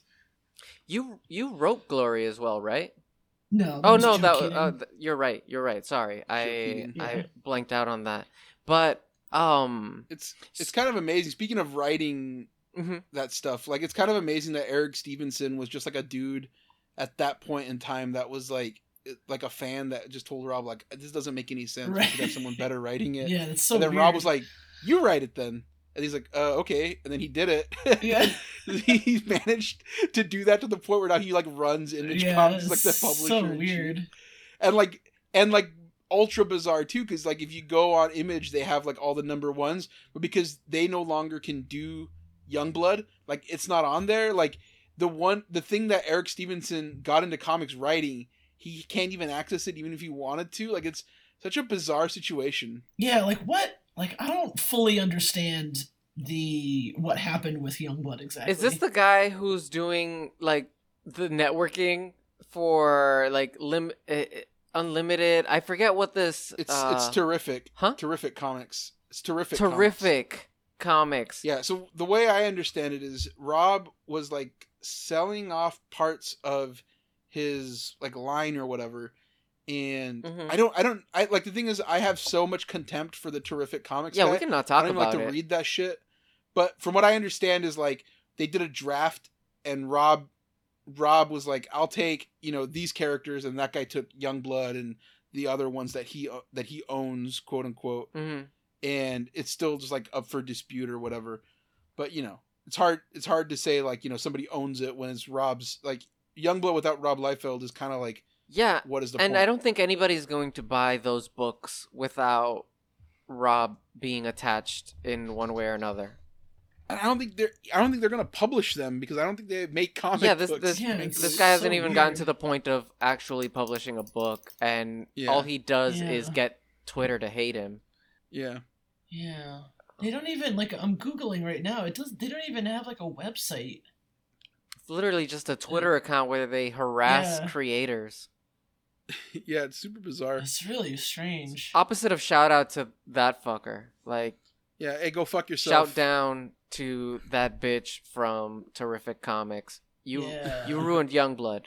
Fuck you. Yeah, so, Sophie, where do you where can people find you? I figure we should start wrapping up so you can get ready for your thing. Yeah. Uh, I am at Mooncalf1 on Twitter. That's M O O N C A L F E and the number one. Mhm. And that is that's my main hub. I'm Oh, is it? Yeah, I'm most active there. Oh, but uh, yeah, that's cool. Um, you are on Patreon too, though, right? Oh, I am on Patreon. God, what is even my Patreon address? I I never shit. I never plug it, so I don't even know what it is. Um, Yeah, and we also never plug it. Oh, here. Oh, it's oh, it's just patreon.com slash mooncalf. Yeah, Patreon.com slash Mooncalf. Yeah, you have I you I found out that you have a pop in Patreon, and I was like, what the fuck? I was like, I'm, I'm trying to get that level of Patreon yeah, support. it's, you know, it's not too shabby. It's not too shabby. One of my favorite moments, though, when Oh since I've been friends with you, was So I won't say I won't get into the details of what it was, So obviously, but you have tiers where people can like uh get access to like knowing behind the scenes stuff. It's like a fifty dollar a month No, tier. it's twenty. No, it's twenty bucks. Okay, but they get to know like what your plans on working on stuff are. Like they get to hear your pitches and all that cool shit Right. about like what's going on. And like as your friend, I know all that stuff, and it's always like, whoa, they're letting they're you're pitching for that, like you're gonna do that. Like it's crazy. It's crazy some of the opportunities that you're getting. So it's like exciting to hear about that shit early. And I could see why you would want to paywall that kind of information. Yeah, I mean, I'm not supposed to tell anybody. So Right, yeah, it's kind of like private information. But we I was like looking at your Patreon when we were setting up ours, and I was like, Oh, uh you're talking about how you're pitching for like this property here. And you're like, What? And I'm like, Yeah, you know, you you're not supposed to have that, right? It's supposed to be like co- blocked content. And you're like, yeah, what the fuck? And then you, that's when you found out you have to put like previews things on or whatever. right, yeah, because it it takes like the first sentence of what you write Mm-hmm. and like makes that the preview, and like But that the first that sentence was the was like, that was the whole thing, and so it was just like on You're giving away the goods in that first sentence. right. Yeah. she was like, I'm pitching for this thing, and it's like, uh, Sophie, that's literally all it says. yeah, so you know, I'm I know I know to work around that now. it was uh it was hilarious that day. But yeah, you know, you're on Patreon. Shout out to the Patreon subscribers, the MFers and the 69 percenters that are on our Patreon. Uh, that's pretty cool. Daniel, where can they find you? Uh, you can find me on on Twitter, Instagram, Daniel Irizarry, the usual places. Uh, I'm up to no good usually. Like I'm barely posting on Instagram. Um, I'm hard at work on Holy West. So if you get content from me, it's gonna be a shitty meme that I'm gonna cook up really quick. But wait, wait. Speaking of Instagrams, Mhm. you were telling me. You're gonna bring this up? yes. You were telling me. Hold on. Mhm. No, I do need to bring this up because you were telling me, Ramon, we should start an Instagram account. We we should. I said, what the fuck? So what the fuck you mean we? I said we, I don't even use- like that's a it's a good idea for you to get on. yeah. You and I was like, why do I have to start a group page? Honestly, I, I even- have been seeing how the Gutter Boys run their shit, and I've been taking notes, and I'm ready to usurp their model. Well, do it. I'm the thing is like I you said we should do do this, and I said, yeah, go we ahead. Need a, we need Like, a hip you are young empowered. Zoomer to uh get on some of this stuff because I no joke, I am busy like drawing comics. You are too. So we're, we're Yeah, that's we're why doing was- as much as we can with the time we have. That's why it was such an audacious uh, demand for me to start a pa- uh, Instagram for us. I was like, what the, I was like, what do you mean? How when do I have time to Instagram? I don't. Do, I don't even You Instagram don't my you own don't shit. use Instagram at all. You only come you only come in if the Gutter Boys tag you in something. Yeah, and then I just go and like say, "Hey, what's up?" And then, but that's it. And so like for you to be like, "You should start one for us," I was like, "Bitch, you start one for us." There's so many like social media your mind. platforms. I I know that like Yeah. Dave Baker has his podcast and he has like a whole Facebook group dedicated to it. I don't know how he keeps that shit up while Who's Dave Baker? uh yeah, um the the deep dive podcast. He What? I don't know it. Yeah, I know Dave. Yeah, I don't feel like you should promote other podcasts on our show, Yeah, that's but a little. It's kind of a strange thing to do. my bad. We're I'm talking about our show. You're talking about other people's shows. You're doing- media and all day you talk about the Gutter Boys. You talk about fucking Dave Baker, and I'm talking about Mex Flintayo. See, that's the thing is like I have a one track mind. I'm trying to push the Mex Flintayo brand. You, your mind's all over the place. You're thinking of Dave Baker, who I've never even fucking heard of. You're thinking of Gutter Boys. You're trying to look at their business model. You're doing work for the Nib. I'm- You're yeah, talking I'm about your work for everybody Kickstarter. but this podcast. As soon as maybe as maybe when I get paid, I'm gonna start to consider doing work for this podcast. Right now, I can't. I tried to give you a mic, and you said you because you live in a hellscape that's run by Logan Paul. You can't even get mail. You can't even get Amazon. Any mics that you island. send me, he gets prima nocta on. Yeah, I don't want him talking into the mic that I'm sending you for this show. yeah, no, he gets first dibs. it's absolutely insane. And uh yeah, I got a singular fo- m- minded focus. That's why. right? That's why I'm you're so on- successful. That's why Frank Quitely follows you. I'm working on Mex Flintayo and Bad Idea Comics, and that's it. I don't worry about other podcasts, okay? And you know, if you speaking of Bad Idea, it was Bad Idea Day two days ago.